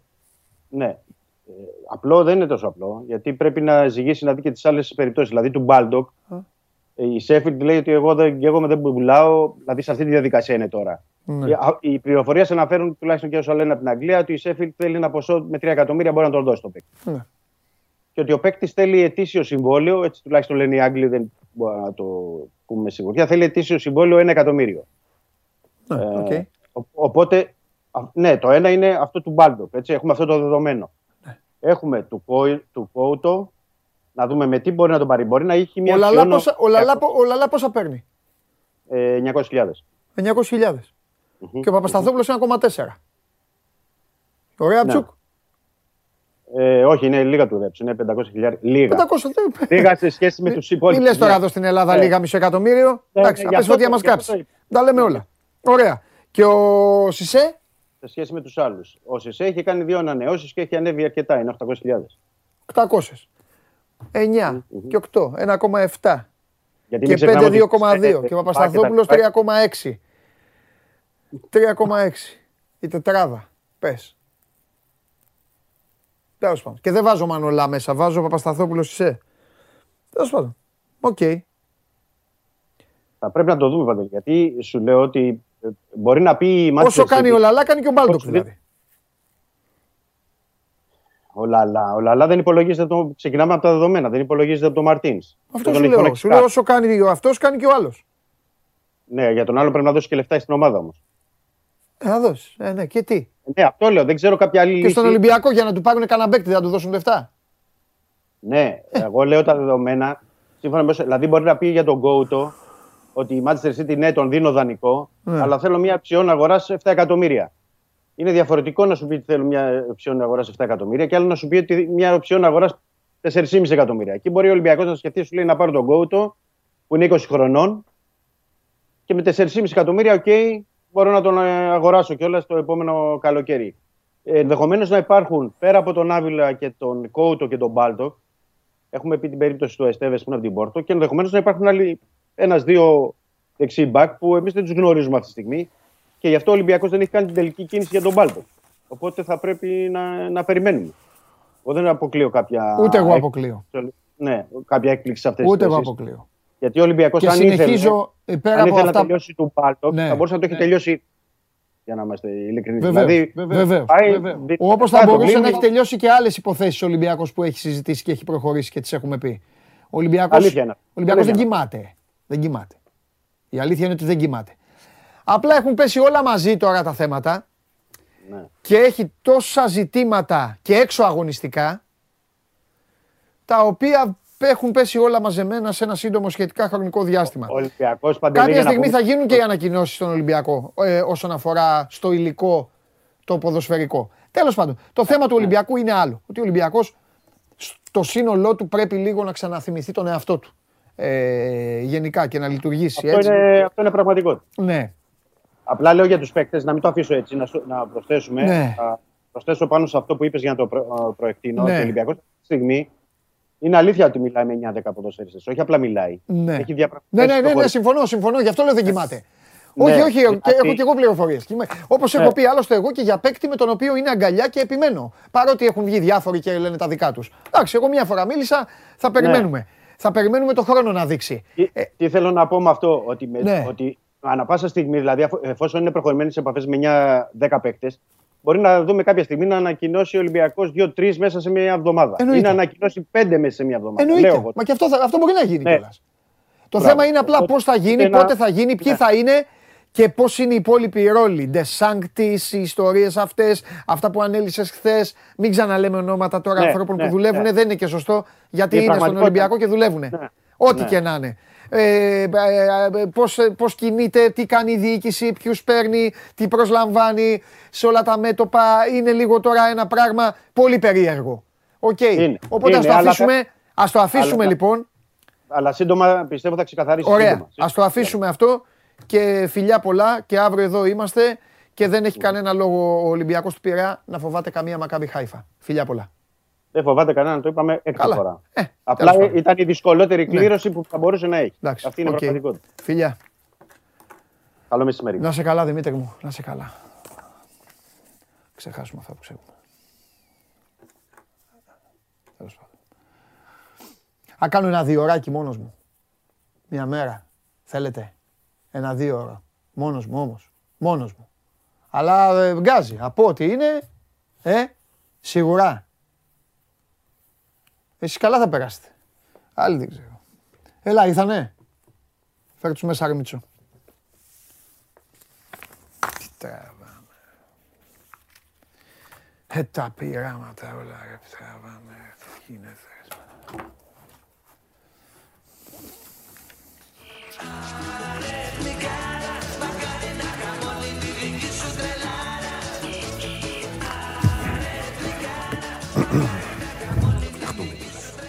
Τι κάνεις; Καλά. Έχουμε.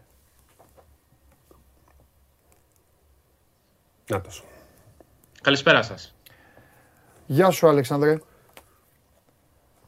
Τι κάνεις; Όλα μια χαρά. Ωραία. Σε περίπτωση που σε ρωτήσω κάτι το οποίο το έχεις ήδη πει χθες, συμπάθαμε γιατί χθες βγήκα λίγο στην εκπομπή εδώ του Παντελή. Είπα ότι ήταν να πω και μετά είδα το, τη συνέχεια του, του Μιλάνο Μπολόνια. Α, νόμιζα του Σασμού. Δεν είχε χθες. Τα ξέρω καβαλιέρα τους. Δεν χρειάζονται σασμοί, δεν χρειάζονται σύριαλ. Οι Έλληνες τα κάνουν πραγματικότητα όλα αυτά. Τα σκοτώματα και όλα αυτά και, και, γίνονται, και, και γίνονται και πρώτα θέματα στα δελτία ειδήσεων. Μιλάμε για τέτοια χώρα. Τέλος πάντων. Ε, λοιπόν, Αλέξανδρε, πες μου κάτι. Ε, έσβησαν τα φώτα στο ΆΚΑ. Ο Παναθηναϊκός έκανε μια προσπάθεια πατώντας πάνω και σε αυτό το άθλιο πρόσωπο που είχε ο Ολυμπιακός σε άμυνα και επίθεση στο πρώτο ημίχρονο με χαμένα, χαμένα lay-up το ένα μετά το άλλο και άμυνα κουκουρούκου. Έκανε την προσπάθειά του. Έστειλε τον κόσμο του νομίζω στην ανάπαυλα να ελπίζει σε μία ε, ισοφάριση της σειράς. Οφείλω να ομολογήσω, δεν το είπα στο Χωριανόπουλο γιατί θέλω να το συζητήσουμε μαζί. Η μεγαλύτερη επιτυχία του Ολυμπιακού φέτος είναι ότι χάνει 14 πόντους στο ΆΚΑ και υπάρχει μια ηρεμία σε όσους βλέπουν το μάτς και είναι Ολυμπιακοί. Και υπάρχει και για όσους είμαστε τρομάρα μας επαγγελματίες υπάρχει η αίσθηση πλέον και η πεποίθηση ότι τίποτα δεν έχει τελειώσει. Και όλο αυτό βέβαια καταλαβαίνεις ότι δεν είναι και πολύ, και πολύ ε, τιμητικό για τη φετινή προσπάθεια του Παναθηναϊκού. Αλλά OK, okay, συμφωνώντας ότι έχει τελειώσει το πρωτάθλημα Εκτός αν κάποιος από εσάς τους δύο πιστεύει ότι θα κάνει τρεις νίκες ο Παναθηναϊκός σε ρί, εγώ δεν το συζητάω αυτό το πράγμα. Είδες ότι από χθες άλλαξα στάση εξάλλου. Ε, Λέγοντάς ότι για μένα έχει τελειώσει η ιστορία. Θέλω να σου πω κάτι. Τελικά, ο Παναθηναϊκός το έκανε αυτό το πρώτο ημίχρονο γιατί του κάτσε ή θα μπορούσε ρε παιδί μου να το πάει έτσι και στο δεύτερο και να και να γινόταν μια μικρή ιστοριούλα. Κοίταξε, καταρχάς να ξεκινήσω από αυτό που είπες για την ηρεμία του Ολυμπιακού και το αν είναι τιμητικό για τον Παναθηναϊκό. Νομίζω ότι αυτή η ηρεμία που βγάζει ο Ολυμπιακός ως σύνολο μέσα στο ΑΚΑ, ακόμα και στο μείον 14, έχει να κάνει πολύ περισσότερο με τη δική του ομάδα και την ε, ποιότητά του παρά με την ανικανότητα του Παναθηναϊκού. Είναι αντίστοιχα σκηνικά που είχε ο Παναθηναϊκός τα προηγούμενα χρόνια στο ΣΕΦ ή στο ΑΚΑ. Δηλαδή, υπήρχε τέτοια δομή στον οργανισμό και τέτοια, τέτοιο προπονητικό πρόγραμμα και τέτοια ποιότητα που ακόμα και στο μείον 15 στο ΣΕΦ οι πράσινοι πίστευαν και ήξεραν ότι μπορούν να γυρίσουν την κατάσταση. Πλέον έχει αλλάξει η κατάσταση. Ο Ολυμπιακός είναι αυτός που είναι από πάνω ε, και μάλιστα με πολύ μεγάλη διαφορά ήταν του Παναθηναϊκού. Σε τέτοιο σημείο που 5 λεπτά αρκούν. Δηλαδή, χθε ο Ολυμπιακός δεν έπαιξε 10 λεπτά καλό μπάσκετ, έπαιξε 5 λεπτά καλό μπάσκετ ουσιαστικά και γύρισε την ιστορία. Ε, από εκεί και πέρα ο Παναθηναϊκός είναι τόσο εύθραυστος ψυχολογικά πάνω απ' όλα και εν συνεχεία αγωνιστικά και το ένα επηρεάζει το άλλο, που από τη στιγμή που αρχίζει να αμφιβάλλει για το οτιδήποτε, καταραίει. Το είδαμε χθες. Μόλις ο Ολυμπιακός έδειξε ότι υπάρχει στο γήπεδο γιατί στο πρώτο ημίχρονο ήταν ο Σιπαρό, νομίζω, ως ομάδα στο ΑΚΑ, ε, ειδικά στη δεύτερη περίοδο, άλλαξε όλη η ιστορία. Κυρίως γιατί τα γρήγορα φάλ των φάλ και walk-up Αυτό ήταν. Ε, ουσιαστικά έδωσαν όλο το δικαίωμα στον Παναθηναϊκό να νιώσει, να νιώσει καλά στο γήπεδο, κυρίως μέσα από την επίθεσή του. Ε, και μόλις στο δεύτερο ημίχρονο η επίθεση χάλασε γιατί δεν υπήρχε κάθετο παιχνίδι, γιατί δεν υπήρχε δυνατότητα pick and roll, ε, γιατί δεν υπήρχαν ελεύθερα σουτ, γιατί, γιατί, γιατί, θόλωσε τόσο πολύ το μυαλό που και η άμυνα πήγε περίπατο σε τέτοιο βαθμό που έδωσε πάρα πολλά σουτ, κυρίως στο transition. Έδωσε σουτ στον Ντόρσεϊ και στο Βεζέγκοφ που στο πρώτο μέρος κατά βάση δεν τα έδινε και τα πλήρωσε με τον πιο σκληρό τρόπο με αυτό το 23-2 που έγραψε τον επίλογο της αναμέτρησης από πάρα πολύ νωρί γιατί μετά ο Ολυμπιακός έκανε νομίζω διαχείριση, ε, συντήρηση. Είχε και την εμπειρία σου ομάδα απέναντι σε ένα Παναθηναϊκό που μόλις κατάλαβε ότι δεν υπάρχει αυτό το hype που λέμε, αυτός ο, αυτός ο ενθουσιασμός, αυτή η ένταση μέσα στο γήπεδο από την πλευρά τη δική του. Ε, ουσιαστικά έψαχνε να πιαστεί από τα μαλλιά του ε, σαν τους αυτούς που πνίγονται. Ψάχνουν από κάπου να πιαστούν, αλλά δεν υπήρχε τίποτα. Ακόμα και δύο σουτ που έχει βάλει ο Σαντρός, το ένα μάλιστα από τα 8 μέτρα στο τέλος του χρόνου, που θα μπορούσε να πει κανείς ότι είναι ένα μεγάλο σουτ που μειώνει τη διαφορά στους 5 πόντους, αν θυμάμαι καλά, και μπορεί να δώσει ένα έναυσμα. Ε, ήταν απλά ένα τυχαίο σουτ που δεν άλλαξε τίποτα στην ιστορία της αναμέτρησης. Ναι. ναι. Ε... Έχει τελειώσει η ιστορία. Εδώ και δεν είναι θέμα. Τώρα ο Ολυμπιακός πρέπει να κοιτάξει λίγο τον εαυτό του. Θα το γιορτάσει, να το χαρεί. Άλλο αυτό. Ναι, ναι, δεν το συζητάμε αυτό. Πολλοί κόσμος σίγουρα θα. Ναι, ναι. Δεν, δεν συζητάμε για εισιτήρια, τώρα sold out και όλα αυτά τα υπόλοιπα. Αλλά νομίζω ότι θα είναι, είναι το επιστέγασμα, ρε παιδί μου, μιας δίκαιης Ναι. προσπάθειας. Νομίζω και ο Αλέξανδρος δεν διαφωνεί σε αυτό. Ε, και Αν, αν θα πω υπάρχει κάτι και για κάποια τη- διαφωνή, δεν έχει δει τίποτα φέτος. Ναι, μωρέ, ναι, ναι. Και θα πω και κάτι και για τη σχέση τους των δύο. Αυτό που είπα και χθες που ήσασταν με τον Βλαχόπουλο. Εντάξει, πλέον σταματάει, τελειώνει κάθε συζήτηση. Είναι έξι συνεχόμενες νίκες. Εκεί τελειώνει η υπόθεση. Δεν είναι. Ναι. Γιατί και ξέρετε, το μπάσκετ δεν είναι ποδόσφαιρο κιόλας. Είναι δίκαιο άθλημα. Και ξέρεις, ε, μπήκε μια αμφιβολία στο ημίχρονο, γιατί αν ο Παναθηναϊκός ε, κυριαρχούσε και στο δεύτερο και έκανε μια νίκη εμφατική, με συν 10 πόντους, θα πήγαινε με ένα-ένα και διαφορετική ψυχολογία. Ε, δηλαδή, όλοι βλέπαμε ένα άλλο πράγμα στο πρώτο ημίχρονο. Ε, δεν μπορώ, όσο και αν υπάρχει σιγουριά για τον Ολυμπιακό, δεν ήσουν σίγουρος ότι θα αντιδράσει έτσι όπως αντέδρασε. Έκανε εκπληκτική εμφάνιση. Θεωρώ ότι αυτό το πεντάλεπτο που για μένα εντάξει, ας το κάνουμε δεκάλεπτο γιατί τελικά. Και εγώ έλειξε. δεκάλεπτο το έγραψα γιατί ήταν λίγο. Εντάξει, το πεντάλεπτο ήταν. Ε, Ναι, είχε 23 πόντους σε 5 Ναι. λεπτά και 6 στα υπόλοιπα. Ε, εντάξει, ναι. εντάξει, ναι. Λοιπόν, στο Η μεγάλη νοσοκομείο, εικόνα μετράει, το δεκάλεπτο μετράει, το συν 19. ναι, Οκ. ναι. στο νοσοκομείο με ξαφνική αδιαθεσία ο Θοδωρής Καρυπίδης για προληπτικούς λόγους στην νοσηλεία του μετατέθηκε το προγραμματισμένο ραντεβού του με τον α, Διόπ. Περαστικά στον α, ιδιοκτήτη του Άρη. Να πούμε. Λοιπόν, ο Ολυμπιακός όμως έκανε μια εμφάνιση που νομίζω χαροποίησε πάρα πολύ τον κόσμο του γιατί ναι, είχε εμπιστοσύνη, ναι, έχει κάνει και άλλες μεγάλες εμφανίσεις, αλλά ήταν κάτι που δεν είχε κάνει φέτος. Να γυρίσει από το 10 μείον 14 μέσα στο. Ο Άκα κέρδισε και με αυτόν τον τρόπο. Ε, έχει κάνει δύο τρομερά δεκάλεπτα μέχρι τώρα ε, στη σειρά με τον Παναθηναϊκό. Το πρώτο στο πρώτο παιχνίδι και το τρίτο δεκάλεπτο στο δεύτερο παιχνίδι. Γενικά ο Ολυμπιακός κάνοντας κάποια ξεσπάσματα. Στον τελικό, για παράδειγμα, ήταν το τέταρτο δεκάλεπτο ε, που κέρδισε το μάτς. ε, κάνει τη διαφορά. Και ε, βρίσκεται μια ανάσα μακριά από το double. Μια σούπερ επιτυχημένη σεζόν για τον Ολυμπιακό, αφού έχει πάει και στο Final Four, ξεπέρασε. ε, αν όχι ξεπέρασε τις προσδοκίες, πέτυχε κάτι πολύ Όχι, μεγάλο. ε, υπερπέτυχε. Υπερπέτυχε. υπερπέτυχε. Ναι. Μια από τις Άμα πιο είχε πάρει την επιτυχημένες- Ευρωλίγκα θα, λέγαμε, θα μιλάγαμε για άλλα Ναι. πράγματα. Μια από τις πιο πετυχημένες σεζόν στην ιστορία του, η μεγάλη επιστροφή του Ολυμπιακού Ναι. και φτιάχνοντας κάτι που θα υπάρχει και στο μέλλον. Δηλαδή δεν είναι μιας κρίση. Έχουν μπει βάσεις για να, η ίδια ομάδα να μείνει για πολλά α, Με ρεμέτια χρόνια. Με ρεμέτια, ακριβώς. Με ρεμέτια Και θέλει. πλέον θεωρώ ότι. Ε, ξέρεις, είναι- θα μπω λίγο στα χωράφια σου, αλλά ε, νομίζω ότι έγινε ακόμα πιο σαφές έτσι, ότι ο Ολυμπιακός, ότι ο Τάλερ Ντόση είναι παίχτης για τον Ολυμπιακό.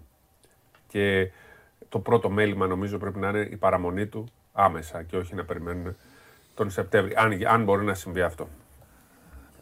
Θα δούμε. Πάω Ε, στην επόμενη μέρα γρήγορα, αλλά εντάξει, είναι ο Τάιλερ Ντόρσεϊ αυτό που έκανε χθες. Νομίζω ότι ε, άγγιξε ακόμα περισσότερο τους οπαδούς του Ολυμπιακού που αν τον αγαπούσαν μία. Και εντάξει, μερικές φορές μπορεί να γκρίνιαζαν γιατί ήταν λίγο. Ποιος; Ε, εντάξει, Ο όταν Ντόρσεϊ έκανε είναι τα- παίκτης του Ολυμπιακού. Ναι, ναι, ναι. Και το ξέρουν αυτό οι Ολυμπιακοί. Οι κανονικοί Ολυμπιακοί το ξέρουν. Είναι, είναι αθλητής Ολυμπιακού. Δηλαδή, εγώ μπορώ να αυτό σου είναι. πω κιόλας ότι χθες, αν τα βάλουμε όλα κάτω. Και δεν θα πω και ήταν ο κα- κάτι. Μπορεί να μην ήταν ο Θα πω καλύτερος. κάτι. Ο Ντόρσεϊ δεν περνάει καλά. Δεν θέλω να επεκταθώ. Έτσι, αλλά επειδή. ε, ε,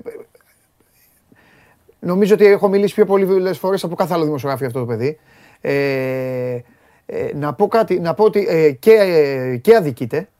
Έτσι, επειδή είναι λίγο. Είναι ένας ωραίος ζαμανφού τύπος. Ναι. Είναι ένας τύπος ο οποίος ο Μπαρτζόκας τον, έχει- τον ξεχνάει στον πάγκο και το βλέπετε. Το, Πολλές φορές, αν τον έχει ξεχάσει ο Γιώργος, γελάει. Δεν έχει. ε, Μούτρα. Ακόμα και όταν, όταν του είπε τις προάλλες που του λέει Μη μου κάνεις Bullying. μη μου κάνεις bullying, γέλαγε. Γέλαγε, του το είπε Του με, είπε πα- έτσι, με δηλαδή. παράπονο και γέλαγε ο Μπαρτζόκα Δεν, μετά. δεν τον έβρισες, ας πούμε, τον Ναι, ναι, ναι, ναι, ναι. Δεν πλάκωθηκα, του είπε, μη μου κάνεις Όλη- πολύ. ναι, όλο αυτό το πράγμα. Λοιπόν, αντιμετωπίζεται λίγο περίεργα. Εγώ ε, πριν από. Δεν αφορά αυτό καμία ομάδα, αφορά μόνο τον Ολυμπιακό. Ε, εγώ πριν ε, δύο μέρες, εσύ το ξέρεις καλά, ε, τα έχωσα και σε παίκτες του Ολυμπιακού. Έτσι, γιατί η συμπεριφορά δεν είναι αυτή σωστή προς το συμπέκτη τους. Δεν είναι να πηγαίνεις στον αντίπαλο και να λες: Έλα, μωρέ, άστον, επειδή είναι κολλητός ο αντίπαλος. Καλά κάνουν και έχουν κολλητούς όλοι Αλλά τους. όχι στο γήπεδο. Αλλά στο γήπεδο δεν μπορείς να αγνοείς τον ε, συμπέκτη σου. Και γι' αυτό ο μόνος που κάνει αρχηγική Ολυμπιακή εμφάνιση είναι ο Γουόκαπ. Αυτός κάνει αρχηγική Ολυμπιακή εμφάνιση και καταλαβαίνουν όσοι είναι Ολυμπιακοί τι εννοώ.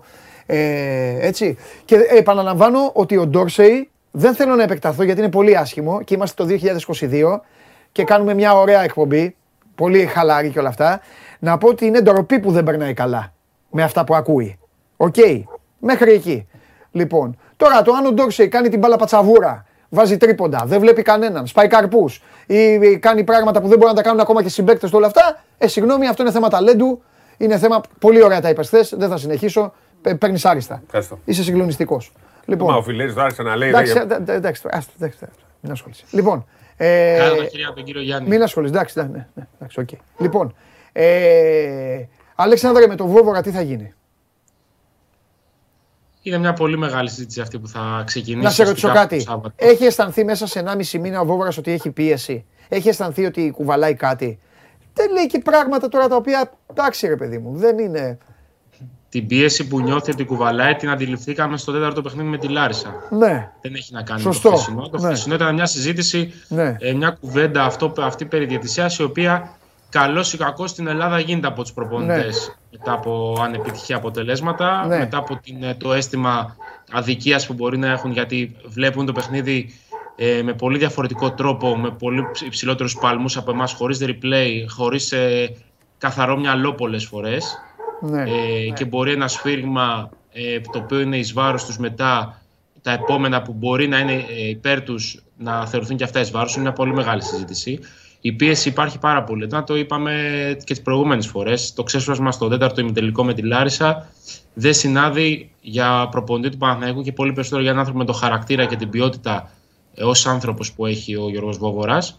Ε, το έχει αντιληφθεί και ο ίδιος. Από εκεί και πέρα ε, το θέμα είναι να περάσει και ο τρίτος τελικός. Καλός ή κακός, ο Παναθηναϊκός θα πάει στον τρίτο τελικό ε, κυνηγώντας ένα θαύμα γιατί με βάση την εικόνα των δύο ομάδων φέτος, μόνο ως θαύμα μπορεί να εκλειφθεί ε, νίκη στο ΣΕΦ απέναντι σε αυτόν τον Ολυμπιακό από αυτόν τον Παναθηναϊκό, όπως τους είδαμε και στον uh, δεύτερο τελικό. Από εκεί και πέρα όμως, επειδή όλοι ε, έχουν ε, και μια ιστεροφημία να κουβαλήσουν, όχι μόνο σε αφορά το τι αφήνουν στον Παναθηναϊκό, αλλά και το τι θα ε, κερδίσουν στα επόμενα χρόνια ως αθλητές ή ως ε, συμβόλαια ή οτιδήποτε Ε, αν οποιοδήποτε κάνει το λάθος να, να θεωρήσει ότι θα πάει στο ΣΕΒ για να διεκπαιρεώσει μια υποχρέωση να τελειώσει χρονιά και να ξεκινήσει η άδεια από το Σάββατο, θα το πληρώσει όλο το σύνολο πάρα πολύ άσχημα, γιατί ο Ολυμπιακός νομίζω ότι την ε, Παρασκευή θα θέλει να γιορτάσει με τον κόσμο του ε, με τον δέοντα τρόπο και να, τους, να δώσει όσους βρεθούν στο γήπεδο μια πάρα πολύ μεγάλη εμφάνιση, μια πάρα πολύ μεγάλη νίκη. Πότε θα ξεκινήσουν στον Παναθηναϊκό, ε, ε, δηλαδή ας μην πάμε σε αποτελέσματα της σειράς. Η λογική λέει 3-0, τέλος πάντων ό,τι, ό,τι να γίνει θα γίνει. Ε, θεωρείς ότι έχουν γίνει κινήσεις; Ή γνωρίζεις; Κινήσεις έχουν γίνει, το είδαμε με τον Μπάρι Λί. Το, ναι. το προφανές είναι ότι για να προχωράει ο Παναθυναϊκό ε, πριν από 20 μέρες να κλείσει ένα παίχτη για την επόμενη χρονιά ναι. ε, δεν αποτελεί κάτι το οποίο αφορά μόνο τον ίδιο τον παίχτη. Ε, και το θεωρώ και λογικό. Όλες οι ομάδες της Ευρωλίγκας αυτή τη στιγμή έχουν κάνει ήδη τις κινήσεις για την επόμενη χρονιά. Είτε έχοντας υπογράψει παίκτες, για παράδειγμα η ΕΦΕΣ ανακοίνωσε τον Κλάιμπερ πριν καν τελειώσει η δική της σεζόν, ναι. ε, είτε έχοντας συζητήσει με παίχτε. Οι καλές ομάδες, οι οργανισμοί που λειτουργούν ε, προνοητικά Ναι. και χωρίς να περιμένουν την τελευταία στιγμή, φροντίζουν για τα πάντα πριν τελειώσει η σεζόν. Συμφωνώ. Μιλάμε και για Το- τα πολύ μεγάλα πορτοφόλια. Το κάνουν αυτό, κυρίως τα μεγάλα πορτοφόλια. Αλλά εγώ σε ρωτάω για τον Παναθηναϊκό συγκεκριμένα. Γιατί ο Παναθηναϊκός έχει αυτή τη στιγμή τον Πεδουλάκη μόνο σίγουρο. Έτσι δεν είναι, ή όχι, ή δεν είναι και ο Πεδουλάκης σίγουρος; Ο Πεδουλάκης είναι σίγουρος γιατί αυτός τρέχει την ομάδα με Α, τα γεια γραφικά. Δηλαδή σου. αυτός έκλεισε τον Πάρη. Άρα ο Πεδουλάκης τα κάνει αν, Ο όλα. Παναθηναϊκός, αν ο Παναθηναϊκός πάει, έρθει η επόμενη εβδομάδα ή σε δύο εβδομάδες και πει ξαναλάζω το μοντέλο, Ναι. θα είναι ανακόλουθος απέναντι σε αυτό το οποίο έχει προγραμματίσει να κάνει από τον Μάιο. Βέβαια, όλα Πίσω αυτά εγώ. Ναι. εξαρτώνται από το budget. Δηλαδή, ό,τι συζήτηση κάνουμε τώρα δεν έχει την παραμικρή ουσία αν ο Παναθηναϊκός ως οργανισμός δεν αποσαφηνίσει πώς θα πορευθεί οικονομικά του χρόνου. Θα πάει πάλι στο μοντέλο έσοδα-έξοδα, άρα ο Πεδουλάκης 99,99% μένει και χτίζει την ομάδα με ένα πάρα πολύ περιορισμένο πορτοφόλι ή ξαφνικά εμφανίζεται από κάπου ένα πορτοφόλι, βάζει κάποια χρήματα, λίγα ή πολλά δεν ξέρω, και αλλάζει ο σχεδιασμός. Γιατί αυτός ο οποίος θα βάλει χρήματα, είτε λέγεται Δημήτρης Γιανακόπουλος, είτε λέγεται κάποιος άλλος, θα θέλει να αποφασίζει κιόλας για το πώς αυτά τα χρήματα ε, εξοδεύονται. Αν ο Δημήτρης Γιανακόπουλος, η παρουσία του Αργύρι Πεδουλάκη είναι προφανής και δεδομένη. Αν δεν είναι ο Δημήτρης Γιανακόπουλος, τότε τίποτα δεν είναι δεδομένο στον Παναθηναϊκό. Όλοι ξεκινάνε από την ίδια μηδενική βάση και αρχίζει το χτίσιμο του οργανογράμματος για την επόμενη σεζόν. Όπως και να έχει όμως, ο Παναθηναϊκός δεν μπορεί να μπει στη διαδικασία που ήταν την περσινή σεζόν, να έχει αποσαφηνίσει τι θέλει να κάνει τέλος Ιουνίου, αρχές Ιουλίου ή μέσα Ιουλίου, γιατί θυμίζουμε ότι πέρσι ο Βόβορας, ο Πρίφτης, με συγχωρείτε, καθυστέρησε να κλείσει συμφωνία λόγω και της δέσμευσης που είχε με την Ούνιξ Καζάν. Γιατί όταν δεν έχεις πάρα, πάρα πολλά χρήματα, δύο είναι επιλογές. Είτε αγοράζεις πολύ νωρίς, θέλοντας να προλάβεις κάποιες ευκαιρίες και να προσφέρεις σε κάποιους αθλητές ασφάλεια ε, από νωρίς, είτε αγοράζεις πάρα πολύ αργά με αυτούς που έχουν περισσέψει. Με τον κίνδυνο βέβαια, οι δεξαμενοί είναι πάρα πολύ μικρότεροι και να, να χάσεις κάποιες ευκαιρίες που μπορούν να σου δοθούν νωρίς στην ε, αγορά. Να ρωτήσω κάτι εγώ, να θέσω ένα θέμα. Για ποιο λόγο ο Παναθηναϊκός πάει σε αυτό το μοντέλο, Γιατί τι δουλειά κάνει ο, ο, ο, ο Πεδουλάκης; Προπονητής δεν είναι μια ζωή. Ξαφνικά είναι, έγινε για δύο-τρει μήνες τεχνικός διευθυντής. Ναι, για ποιο λόγο ο Πεδουλάκης να μην είναι ο προπονητής του Παναθηναϊκού; Δηλαδή θα πάρει τους παίκτες, θα κάνει τα πάντα, θα κάνει σε... Γιατί, τι, ποια είναι η διαφορά δηλαδή; Αφού Μετά βόλα στον πάγκο φωνάζει, κάνει. Τι κάνει, δεν τον έχω δει τον Αργύρι. Ε, πηγαίνει, ο Βόμορα τον ρωτάει, δίπλα είναι. Δεν είναι ακριβώς στον πάγκο, κάθεται στη γωνία. Την άποψή του πάντως ε, και πριν από τα παιχνίδια τι δίνει. Αυτό είναι δεδομένο. Δεν μπορεί ξαφνικά ο Πεδουλάκη να, Αφού θα παίρνει τις αποφάσεις και αφού είναι προπονητής. Όλοι, όλοι οι τεχνικοί διευθυντές το κάνουν αυτό. Αφού είναι προπονητής όμως. Αυτό που συζητήσαμε και χθες στην εκπομπή, ε, όσον αφορά τον Πεδουλάκη, ε, στην πορεία του στον Παναθηναϊκό, με τα καλά της και τα κακά της, έχει δείξει ότι στο κομμάτι της επιλογής παικτών έχει αρκετή, αρκετά μεγάλη ικανότητα. Το Άρα, πρόβλημα που έχεις σε πολλές λοιπόν... περιπτώσεις ναι. ήταν η διαχείριση. Και θα θυμίσω το παράδειγμα το, της ομάδας του 16-17. Όταν ε, επέλεξε... Λάς με γκίστ και αυτούς λες. Όχι, όχι, όχι. Όταν Α. επέλεξε Mike James, Α. Casey Rivers, Chris Singleton, θα μου πείτε είχε άλλο πορτοφόλι. OK, okay, ναι, ήταν άλλα τα δεδομένα τότε, αλλά δημιούργησε μια ομάδα η οποία ταιριάζει πάρα πολύ μεταξύ της ως ομάδα, ως παίκτες. Το ότι δεν ταιριάζει στη δική του φυσιογνωμία εν τέλει, κάτι το οποίο αποτυπώθηκε στον ένα μήνα και στο μείον 25 από τον Ολυμπιακό στο ΣΕΦ, είναι άλλη συζήτηση. Γι' αυτό μετά προσελήφθη ο, ο Πασκουάλ, που του τέριαζε και του ιδίου το ρόστερ έτσι όπως είχε διαμορφωθεί και η ομάδα ήταν πολύ καλύτερη. Μου δώσες και την απάντηση σε αυτό που έθεσα. Ότι θεωρείται πιο ικανός στο να στελεχώνει την ομάδα από τη διαχείριση σε τόσο υψηλό επίπεδο. Εντάξει. άρα η λογική λέει, για να καταλήγουμε, η λογική λέει ότι ο Παναθηναϊκός πάει με τις επιλογές που θα κάνει ο Πεδουλάκης ο Πεδουλάκης θα πρέπει να κρίνει και να απαντήσει στον κόσμο του Παναθηναϊκού ή στο Δημήτρη Γιανακόπουλο, ο οποίος αυτή τη στιγμή έχει τις μετοχές και στο δεν ξέρω ποια άλλα είναι τα μέλη της διοίκησης, ότι αν θα συνεχίσει με το Βόβορα, το Σερέλι, το Γιαπλέ και όλους αυτούς που, που δεν έχουν κάνει τίποτα καλύτερο από τον Μπρίφτη, το Σίμτσακ, το Χαραλαμπίδη, από όλους αυτούς που ήταν πριν. Και τον Κουτσό. Και, ναι, ναι, ναι. Παραμένει. Ναι, ναι, ναι, εντάξει, γι' αυτό δεν τον λέω.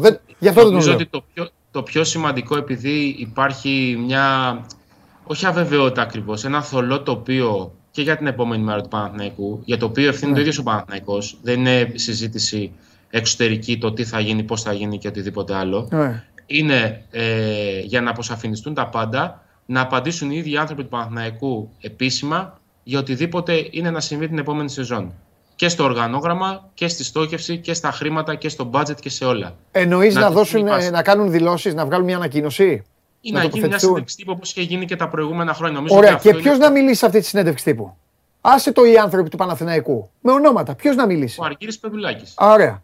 Να κάτσει ο Πεδουλάκης λοιπόν και να αναπτύξει το πλάνο. Okay. Ακριβώς. Αφού αυτός, αυτός είναι ο ρόλος του και αυτή είναι η θέση του, mm. ε, είναι αυτός ο οποίος έχει την αρμοδιότητα, την ευθύνη, την γνώση ε, και οτιδήποτε άλλο εσείς θέλετε να πείτε, προκειμένου να επομιστεί το βάρος του επόμενου οργανογράμματος και του επόμενου σχεδιασμού. Αυτό το έχει ανατεθεί, αυτό πρέπει να κάνει Γι' αυτό θα λογοδοτήσει στο τέλος. Είτε είναι θετικό το αποτέλεσμα του χρόνου, είτε είναι αρνητικό. Ωραία. Θα σου κάνω μια τελευταία ερώτηση και σε αφήνω εδώ να πούμε τα υπόλοιπα με τον Σπύρο. Χθες με ρώτησε κάποια στιγμή ο Βλαχόπουλος και μου λέει: Εμπειρικά, πιστεύεις ότι ο Ολυμπιακός θα έχει ίδιο μπάτζετ, πιο κάτω ή πιο πάνω; Και του λέω: Εμπειρικά ο Ολυμπιακός πιστεύω θα έχει λίγο πιο πάνω μπάτζετ. Σε ρωτάω εσένα, ο Παναθηναϊκός ξέρει τι μπάτζετ μπορεί να έχει του χρόνου; Μα γι' αυτό μιλάω για τις ενδείξεις τύπου. Γιατί δεν ξέρει κανείς τίποτα αυτή τη στιγμή. Αχα. Δηλαδή μπορεί να έχει και πιο κάτω. Πιο κάτω θα πάει ανάλογα με το έσοδα έξοδα. Αυτό έχει να κάνει. Οπότε το χορηγικά ο χειρότερο. Παναθηναϊκός το Μισό καλοκαίρι λεπτό. βρει Το χει... Ναι, χρήματα κάτσε. έξτρα. Το έσοδα έξοδα. Το έσοδα έξοδα. Το λέω εδώ να τα ακούσει και ο Σπύρος που το καταλαβαίνει βέβαια. Και εσύ το καταλαβαίνεις και ο κόσμος. Το έσοδα έξοδα χτίζεται πάντα χρόνο με το χρόνο και με την πορεία του το έσοδα έξοδα. Δηλαδή Συμφωνώ. έχει κάνει τώρα μια άσχημη πορεία. Έσοδα έχεις από κόσμο που δίνει διαρκείας, από τηλεοπτικά που πουλάς το προϊόν σου, έχεις ένα ωραίο προϊόν και σε αγοράζει. Δεν έχεις ωραίο προϊόν. Πιο κάτω τα, η αγορά. Κατάλαβες τι εννοώ; Ότι είναι δούνε και λαβίν. Αν δεν πας καλά, πέφτουν τα έσοδα. Αν πάει λοιπόν με τα έσοδα έξοδα, μπορεί να είναι πιο κάτω. Ή σε δύο χρόνια πιο κάτω. Άντε να, να είναι τα ίδια, ξέρω εγώ φέτος. Γι' αυτό το λέω. Είναι δεδομένο ότι θα πρέπει κάποιος να βάλει λεφτά. Προφανώς. Το, το οικονομικό είναι δεδομένο στον αθλητισμό ότι λύνει προβλήματα. Ναι, Ακόμα και όταν, όταν δεν έχεις κάτι καλό μέσα σε μια ομάδα, με τα χρήματα μπορείς να αγοράσεις κάτι καλύτερο. Ναι. Υπάρχει σε, όλη, σε όλους υπάρχει αυτό. ναι. Από εκεί και πέρα όμως, θεωρώ ότι το μεγαλύτερο ε, συν για οποιοδήποτε αθλητικό οργανισμό είναι το πρόγραμμά του. Όχι τα χρήματά του. Παίζουν τεράστιο ρόλο τα χρήματα, αλλά ακόμα και όταν δεν υπάρχουν τα χρήματα, αν έχεις το πρόγραμμα, μπορείς να περιορίσεις τη ζημιά και να καμουφλάρεις τις αδυναμίες σου. ναι. Και θα ξαναφέρω το παράδειγμα του Ολυμπιακού, ο οποίος δεν είχε το budget ούτε της Αρμάνι Μιλάνο, ούτε της ΕΦΕΣ, ούτε της Ρεάλ, ούτε της Μπαρσελόνα, ούτε της ΕΚΑ, ούτε της Zenit. Το πρόγραμμα όμως είναι αυτό που τον οδήγησε στο Final Four. Ε, έφτιαξε μαγιά ο Ολυμπιακός. Είχε βάσεις, είχε Έλληνες παίκτες. Αλλά έχει Ε, καλό πλάνο. Και, ε, ναι, αλλά δεν ήταν φετινό, κατάλαβες. Ναι, όχι, αυτό λέει, ότι τό- τόσα δουλεύτηκε, ναι, δουλεύτηκε. Είναι χρόνια. Ακόμα και αυτά που έκανε ο Μπλατ, γκρέμισαν κάποιους ορόφους, οι βάσεις ε, είχαν μείνει. Τέλος πάντων, εντάξει. Αλέξανδρε, έτσι κι αλλιώς την άλλη εβδομάδα, όπως καταλαβαίνεις, θα έρθεις εδώ και έχουμε πάρα πολλά να πούμε και για παίκτες. Απλά δεν μιλάμε τώρα γιατί ακόμα παίζουν τα παιδιά. Δεν χρειάζεται. Ναι, ναι. Θα έρθεις να πούμε για κάποιους παίκτες, ποιοι αξίζει να παίζουν, ποιοι δεν πρέπει να περνάνε τα παίξω και όλα τα υπόλοιπα. Φιλιά. Χαίρετε, χαίρετε. Φιλιά. Και ποιοι αντέχουν να παίζουν. Γιατί δεν μπορεί, ο Νέντοβιτς είναι τώρα. κάνει κακό μήνα. Κακό μήνα. Εντάξει, ναι. Κακό μήνα. Λοιπόν.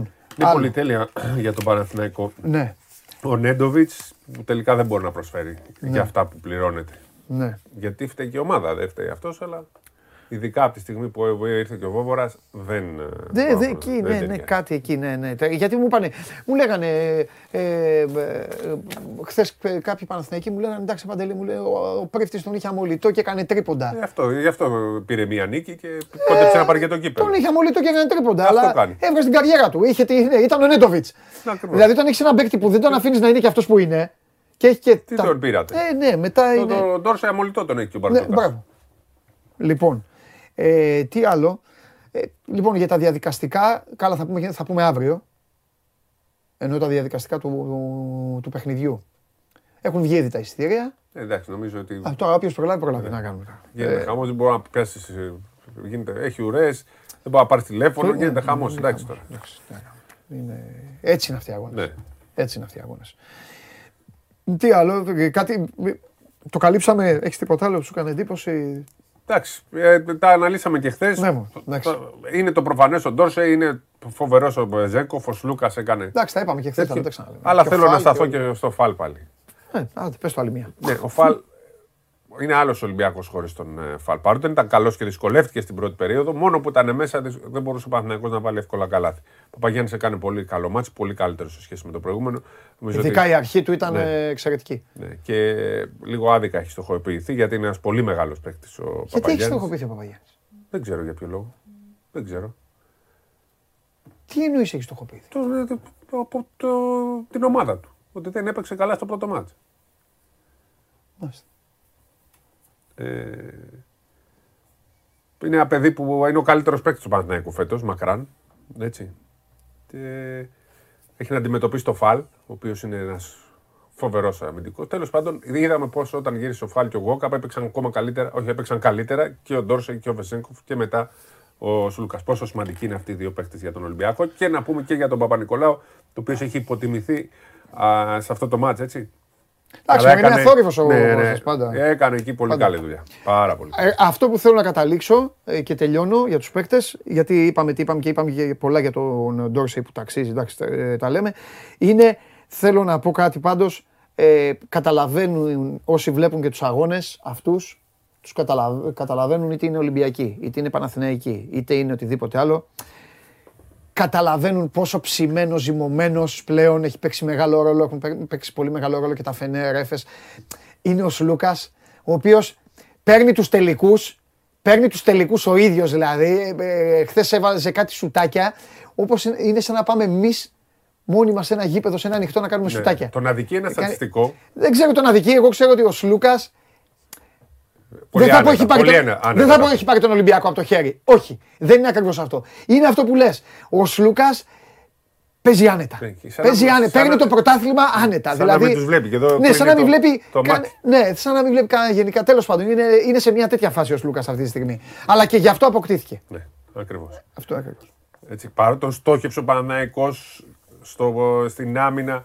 Ο Σλούκας κράτησε τον Ολυμπιακό στο πρώτο και θα δει μεγαλύτερη διαφορά στο πρώτο. Ναι. Και στο ναι. τέλος βάζει και τα σουτάκια του. Ναι. Ξέρεις, η διαφορά έγινε χωρίς τον Σλούκα. Ναι. Αλλά αν δεν εντάξει, ήταν ο Σλούκας δεν θα έγινε. Δεν θα ναι, εντάξει, έγινε γιατί έκανε τα όργια ο άλλος. Δεν ήταν. Γιατί... Ήταν one man show. Όχι. Διαφορά. Και ο είναι, είναι κοφάλ μέσα. Είναι κεφάλ. Είναι, είναι μια τριάδα εκεί, τριπλέτα. Δεν, κάνει, δεν έχει κάνει σχεδόν τίποτα στο μάτς στατιστικά. Δηλαδή. Ναι. Είναι δεν εκεί. έχει, είναι μέσα όμως. Παίζει πολύ μεγάλο ρόλο.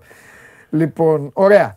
Ε, ε, η Αρμάνη, όσο μόλις κάναμε τη σύνδεση, γινόταν ένα φοβερό παιχνίδι. Την ώρα που μίλαγα, είχε πατήσει τον γκάζι και είχε εξαφανιστεί. Το έκανε 3-1.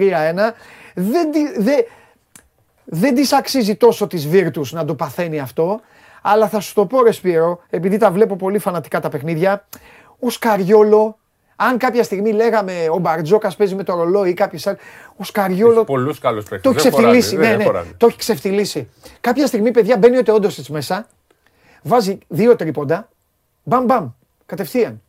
Τον αφήνει 3,5 λεπτά και χωρίς λόγο, χωρίς λόγο τον πετάει έξω. Μόνο και μόνο γιατί έπρεπε να γίνει αυτό και να τον αφήσει μετά περισσότερο στο δεύτερο ημίχρονο. Ε, και ο Σεγγέλια δεν είναι ο Σεγγέλια της ε, δεν μπορεί να λειτουργήσει. Ποτέ ακόμα ο Σεγγέλια. Ναι. Το Σεγγέλια της Μπασκόνια δεν τον έχουμε δει ακόμα, ούτε στην Τζέσκα θα πω εγώ. Λοιπόν, 3-1. Σήμερα έχει το Βιλερμπάν Μονακό και φυσικά είναι το Μπαρσελόνα Ρεάλ. Να δούμε αν η Μπαρσελόνα. Δεν θα αντιδράσει, δεν γίνεται. Το, το βλέπεις άσο, ε. ε. Πιστεύω θα αντιδράσει. Δεν γίνεται να μην αντιδράσει. Αλλιώς πρέπει να φύγουν όπως είναι όλοι. Εγώ, εγώ είπα να φύγουν από χθε. Αυτή είναι άλλο ένα μάτσο. Ναι, να μείνουν άλλο ένα μάτσο. Λοιπόν, και επειδή ρωτάτε, θέλετε να πείτε για μεταγραφέ, όχι πει ο Παντελής και σωστά λέει από Δευτέρα. Σεβασμός. Και Παρασκευή, αν προλάβουμε εκεί στο χαμό, αν κερδίσει. Από Δευτέρα, αν κερδίσει ο Ολυμπιακός το 3-0. Έτσι. Ε, δεν το λέω για κάποιον, αλλά δεν μπορούμε να προδικάζουμε ούτε να υποτιμούμε κάτι. Έτσι. Α, εννοείς ναι, να τελειώσει ναι. το πρωτάθλημα. Ναι. Αυτό, να τελειώσει το πρωτάθλημα. Υπομονή, τελειώσει το πρωτάθλημα. Έτσι κι αλλιώς το μπάσκετ αργεί να ξεκινήσει. Αυτά. Απόψε έχει NBA ή αύριο. Πότε; Όχι. Πέμπτη προ Παρασκευή. Ε, Σαν Φραντζίσκο ή πάνε Βοστόνη τώρα; Εσύ το ξέρεις; Βοστόνη. Βοστόνη είναι για το 3-3 και πάμε σε Game 7. Δεν είναι 3. 3-2 είναι. Έχω μπερδευτεί με τα. Από τα την Ιταλία. Ναι, ναι, ναι. Ε, τι θα γίνει, το πάρει Βοστόνη; Κοίταξε, υπάρχει ο... το... Ο Κάρι δεν έβαλε τρίποντο. Τίποτα. Μην βάλει, 8, μην βάλει 5-6 τώρα. Το, ε, τα έκτα μάτς, να θυμάσαι ιστορικά, τα παίρνει ένας παίχτης. Κλέι Τόμψον. Έτσι λέγεται. Α. Ο Κλέη είναι το, για τα μάτια στα Game 6. Α, παίξουμε στοίχημα, ναι. Είναι ιστορικά. Αν πατήσει Clay Game 6, Clay Thompson Game, θα σου βγουν 150 βίντεο. Ε, θα βάλει Βοστόνια να του κάνει tackling τώρα. να του πει Game 6. Ε, όχι σε αυτόν τον άνθρωπο tackling. Ναι, σωστό. Α τον άνθρωπο. Σωστό. Έχει πάθει όλους τους τραυματισμούς. Δεν κλείνουμε μαζί γιατί χρωστάει ο ανέκδοτο. Να. Τι. Φιλιά. Θα έρθει ο. Θα έρθει, θα έρθει, θα έρθει ο τουρίστας. Λοιπόν, αυτά από το Σπύρο. Ε, μέσα σε δύο εβδομάδες, όχι δύο εβδομάδες, σε δέκα ημέρες, μία φορά κερδίσατε Τι... Αύριο το ανέκδοτο γιατί είναι στις κάμερες το παιδί. Και τι έγινε; Α την κάμερα εδώ. Περίμενε, περίμενε. Πε- Όχι, όχι, όχι, όχι, όχι. Όχι, όχι. Εγώ όταν χρωστάω, χρωστάω. Α, ε, δώσε την κάμερα αυτή. Δώσε την κάμερα. Δώσε την κάμερα σου. Δώσε την κάμερα. Δώσε την κάμερα. Και έλα. Δώσε την κάμερα και έλα. Τι να κάτσει, ρε, σκηνοθέτη. Μο- Να τη δώσει, θα φαίνεται η καρέκλα και απλά θα έρθει το, το σώμα εδώ. Δεν μπορεί να το καταλάβεις αυτό. Λοιπόν, κυρίες και κύριοι, μέχρι να έρθει ο, μέχρι να έρθει ο Πανάγος, να σας, ε, για να δείτε τι καλό είμαι απέναντί σας. Όλοι απ' έξω, όλοι απ' έξω ήρθαν και είπαν να μην το, να μην το πει το ανέκδοτο. Εγώ όμως όχι. Έχασα μία φορά, η κατάντια σας είναι αυτή. Η κατάντια σας είναι τόσες χιλιάδες κόσμος και να μην μπορείτε να πιάσετε την 500. Γιατί, γιατί είστε γεννημένοι, γεννημένοι για να χάνετε από εμένα. Παρ' όλα αυτά, την προηγούμενη εβδομάδα, μία φορά μου το πήρατε ένα ματσάκι. Θέλετε να σας πω ποια είναι η στατιστική σας; Μία στις 67. Τα βάλαμε κάτω και το Γιώργο και τα είδαμε. Κάθε 67 εκπομπές κερδίζετε μία. Οπότε καλά να είστε. Έλα, αγόρι μου. Έλα. Το ξέρεις ότι δεν έχω ανέκδοτο και απλά μπήκα για να πω κάτι το οποίο... Δεν με ενδιαφέρει. Ε, Ό,τι και να κάνεις. Δεν με ενδιαφέρει. Είσαι εσύ και ο κόσμο. Δεν με νοιάζει. Κάτσε. Κάτσε στη θέση σου. Δεν με νοιάζει. Έχεις, δεν έχεις. Πάρα πολύ ωραία μπλούζα. Καλώς ήρθατε. Ευχαριστώ πολύ. Δεν με, δεν με ενδιαφέρει. Έχεις, δεν έχεις. Ε, ε, εσύ και ο κόσμος σου είσαι. Εγώ έχασα. Έπρεπε να είσαι εδώ. Περιμένουν εσένα. Πες ό,τι θέλεις και άντε στο καλό. Μπορώ να πω πάλι το πρώτο ανέκδοτο που είχα πει όταν ε, με είχες πρωτοβάλει εδώ. Μπορείς έτσι κι αλλιώς δεν το θυμάμαι. Α, Όχι, θα σου Εγώ. έρθει με τη μία, δεν γίνεται. ναι. Είναι ερώτηση ή ανέκδοτο; Ρίχτω. Σκάει άλογο σε μπαρ. Το θυμάσαι, σου λέει κάτι; Σκάει άλογο σε μπαρ, μπαίνει μέσα, κοιτάει αριστερά, κοιτάει δεξιά. Κάτι μου έρχεται που λέει άλλο. Έλα, πες το όμως. Παντού άλογα, βλέπει τον πιανίστα, άλογο με τα πέταλα. Βλέπει τον σερβιτόρο, άλογο. Βλέπει τον μπάρμαν, άλογο. Πάει το, το άλογο στον μπάρμαν, άλογο και του λέει. «Ε, Μπάρμαν, άλογο, γιατί εδώ μέσα είσαι, το λέει άλογα. Το κοιτάζει και του λέει, γιατί εσύ τι είσαι; Και λέει, άλογο. Εντάξει. Έλα, Ήταν το πρώτο πράγμα που μου ήρθε. Τι από... Ε, subscribe προετοίμασαι. στο κανάλι. Ε, αυτό πες. 50 χιλιάρικα. Άντε, πες. 50 χιλιάρικα. Είναι δυνατόν. Πού Εντάξει. είμαι; Ε, Εντάξει. σταμάτα. 50 χιλιάρικα, πάμε. Τον φέρατε απροετοίμαστο. Δημήτρη Δεύτερο εγώ. Κυρίες και κύριοι, παρακολουθείτε αυτή την εκπομπή για όλες αυτές τις στιγμές. Κάντε subscribe γιατί κλαίει. Μπήκε μέσα να σας πει να κάνετε subscribe. Κάντε subscribe. Εσείς τον ψηφίζετε, εσείς νομίζετε ότι μπορείτε να κερδίσετε εμένα. Λοιπόν, πέρασα πάρα πολύ όμορφα μαζί σας και αύριο θα περάσω ακόμη καλύτερα. Σας ευχαριστώ πάρα πολύ για την παρέα που μου κάνατε. Είμαι ο Παντελής Διαμαντόπουλος. Μείνετε στο Sport 24, διαβάστε για ό,τι γουστάρετε, για ό,τι αγαπάτε, για ό,τι σας ενδιαφέρει. Και αύριο εδώ θα είμαστε στο κανάλι του YouTube του Sport 24 για να τα πούμε ξανά στο ένα και μοναδικό Show Must Go On, τη μοναδική καθημερινή αθλητική εκπομπή που δεν χαμπαριάζει από τίποτα και από κανέναν. Τι έγινε, πόσα γκολ θα βάλει ο Ουρουγουάνος, δεν σας έχω πει κουβέντα, βλέπετε. Είμαι gentleman, gentleman είμαι. Φιλάκια, τα λέμε.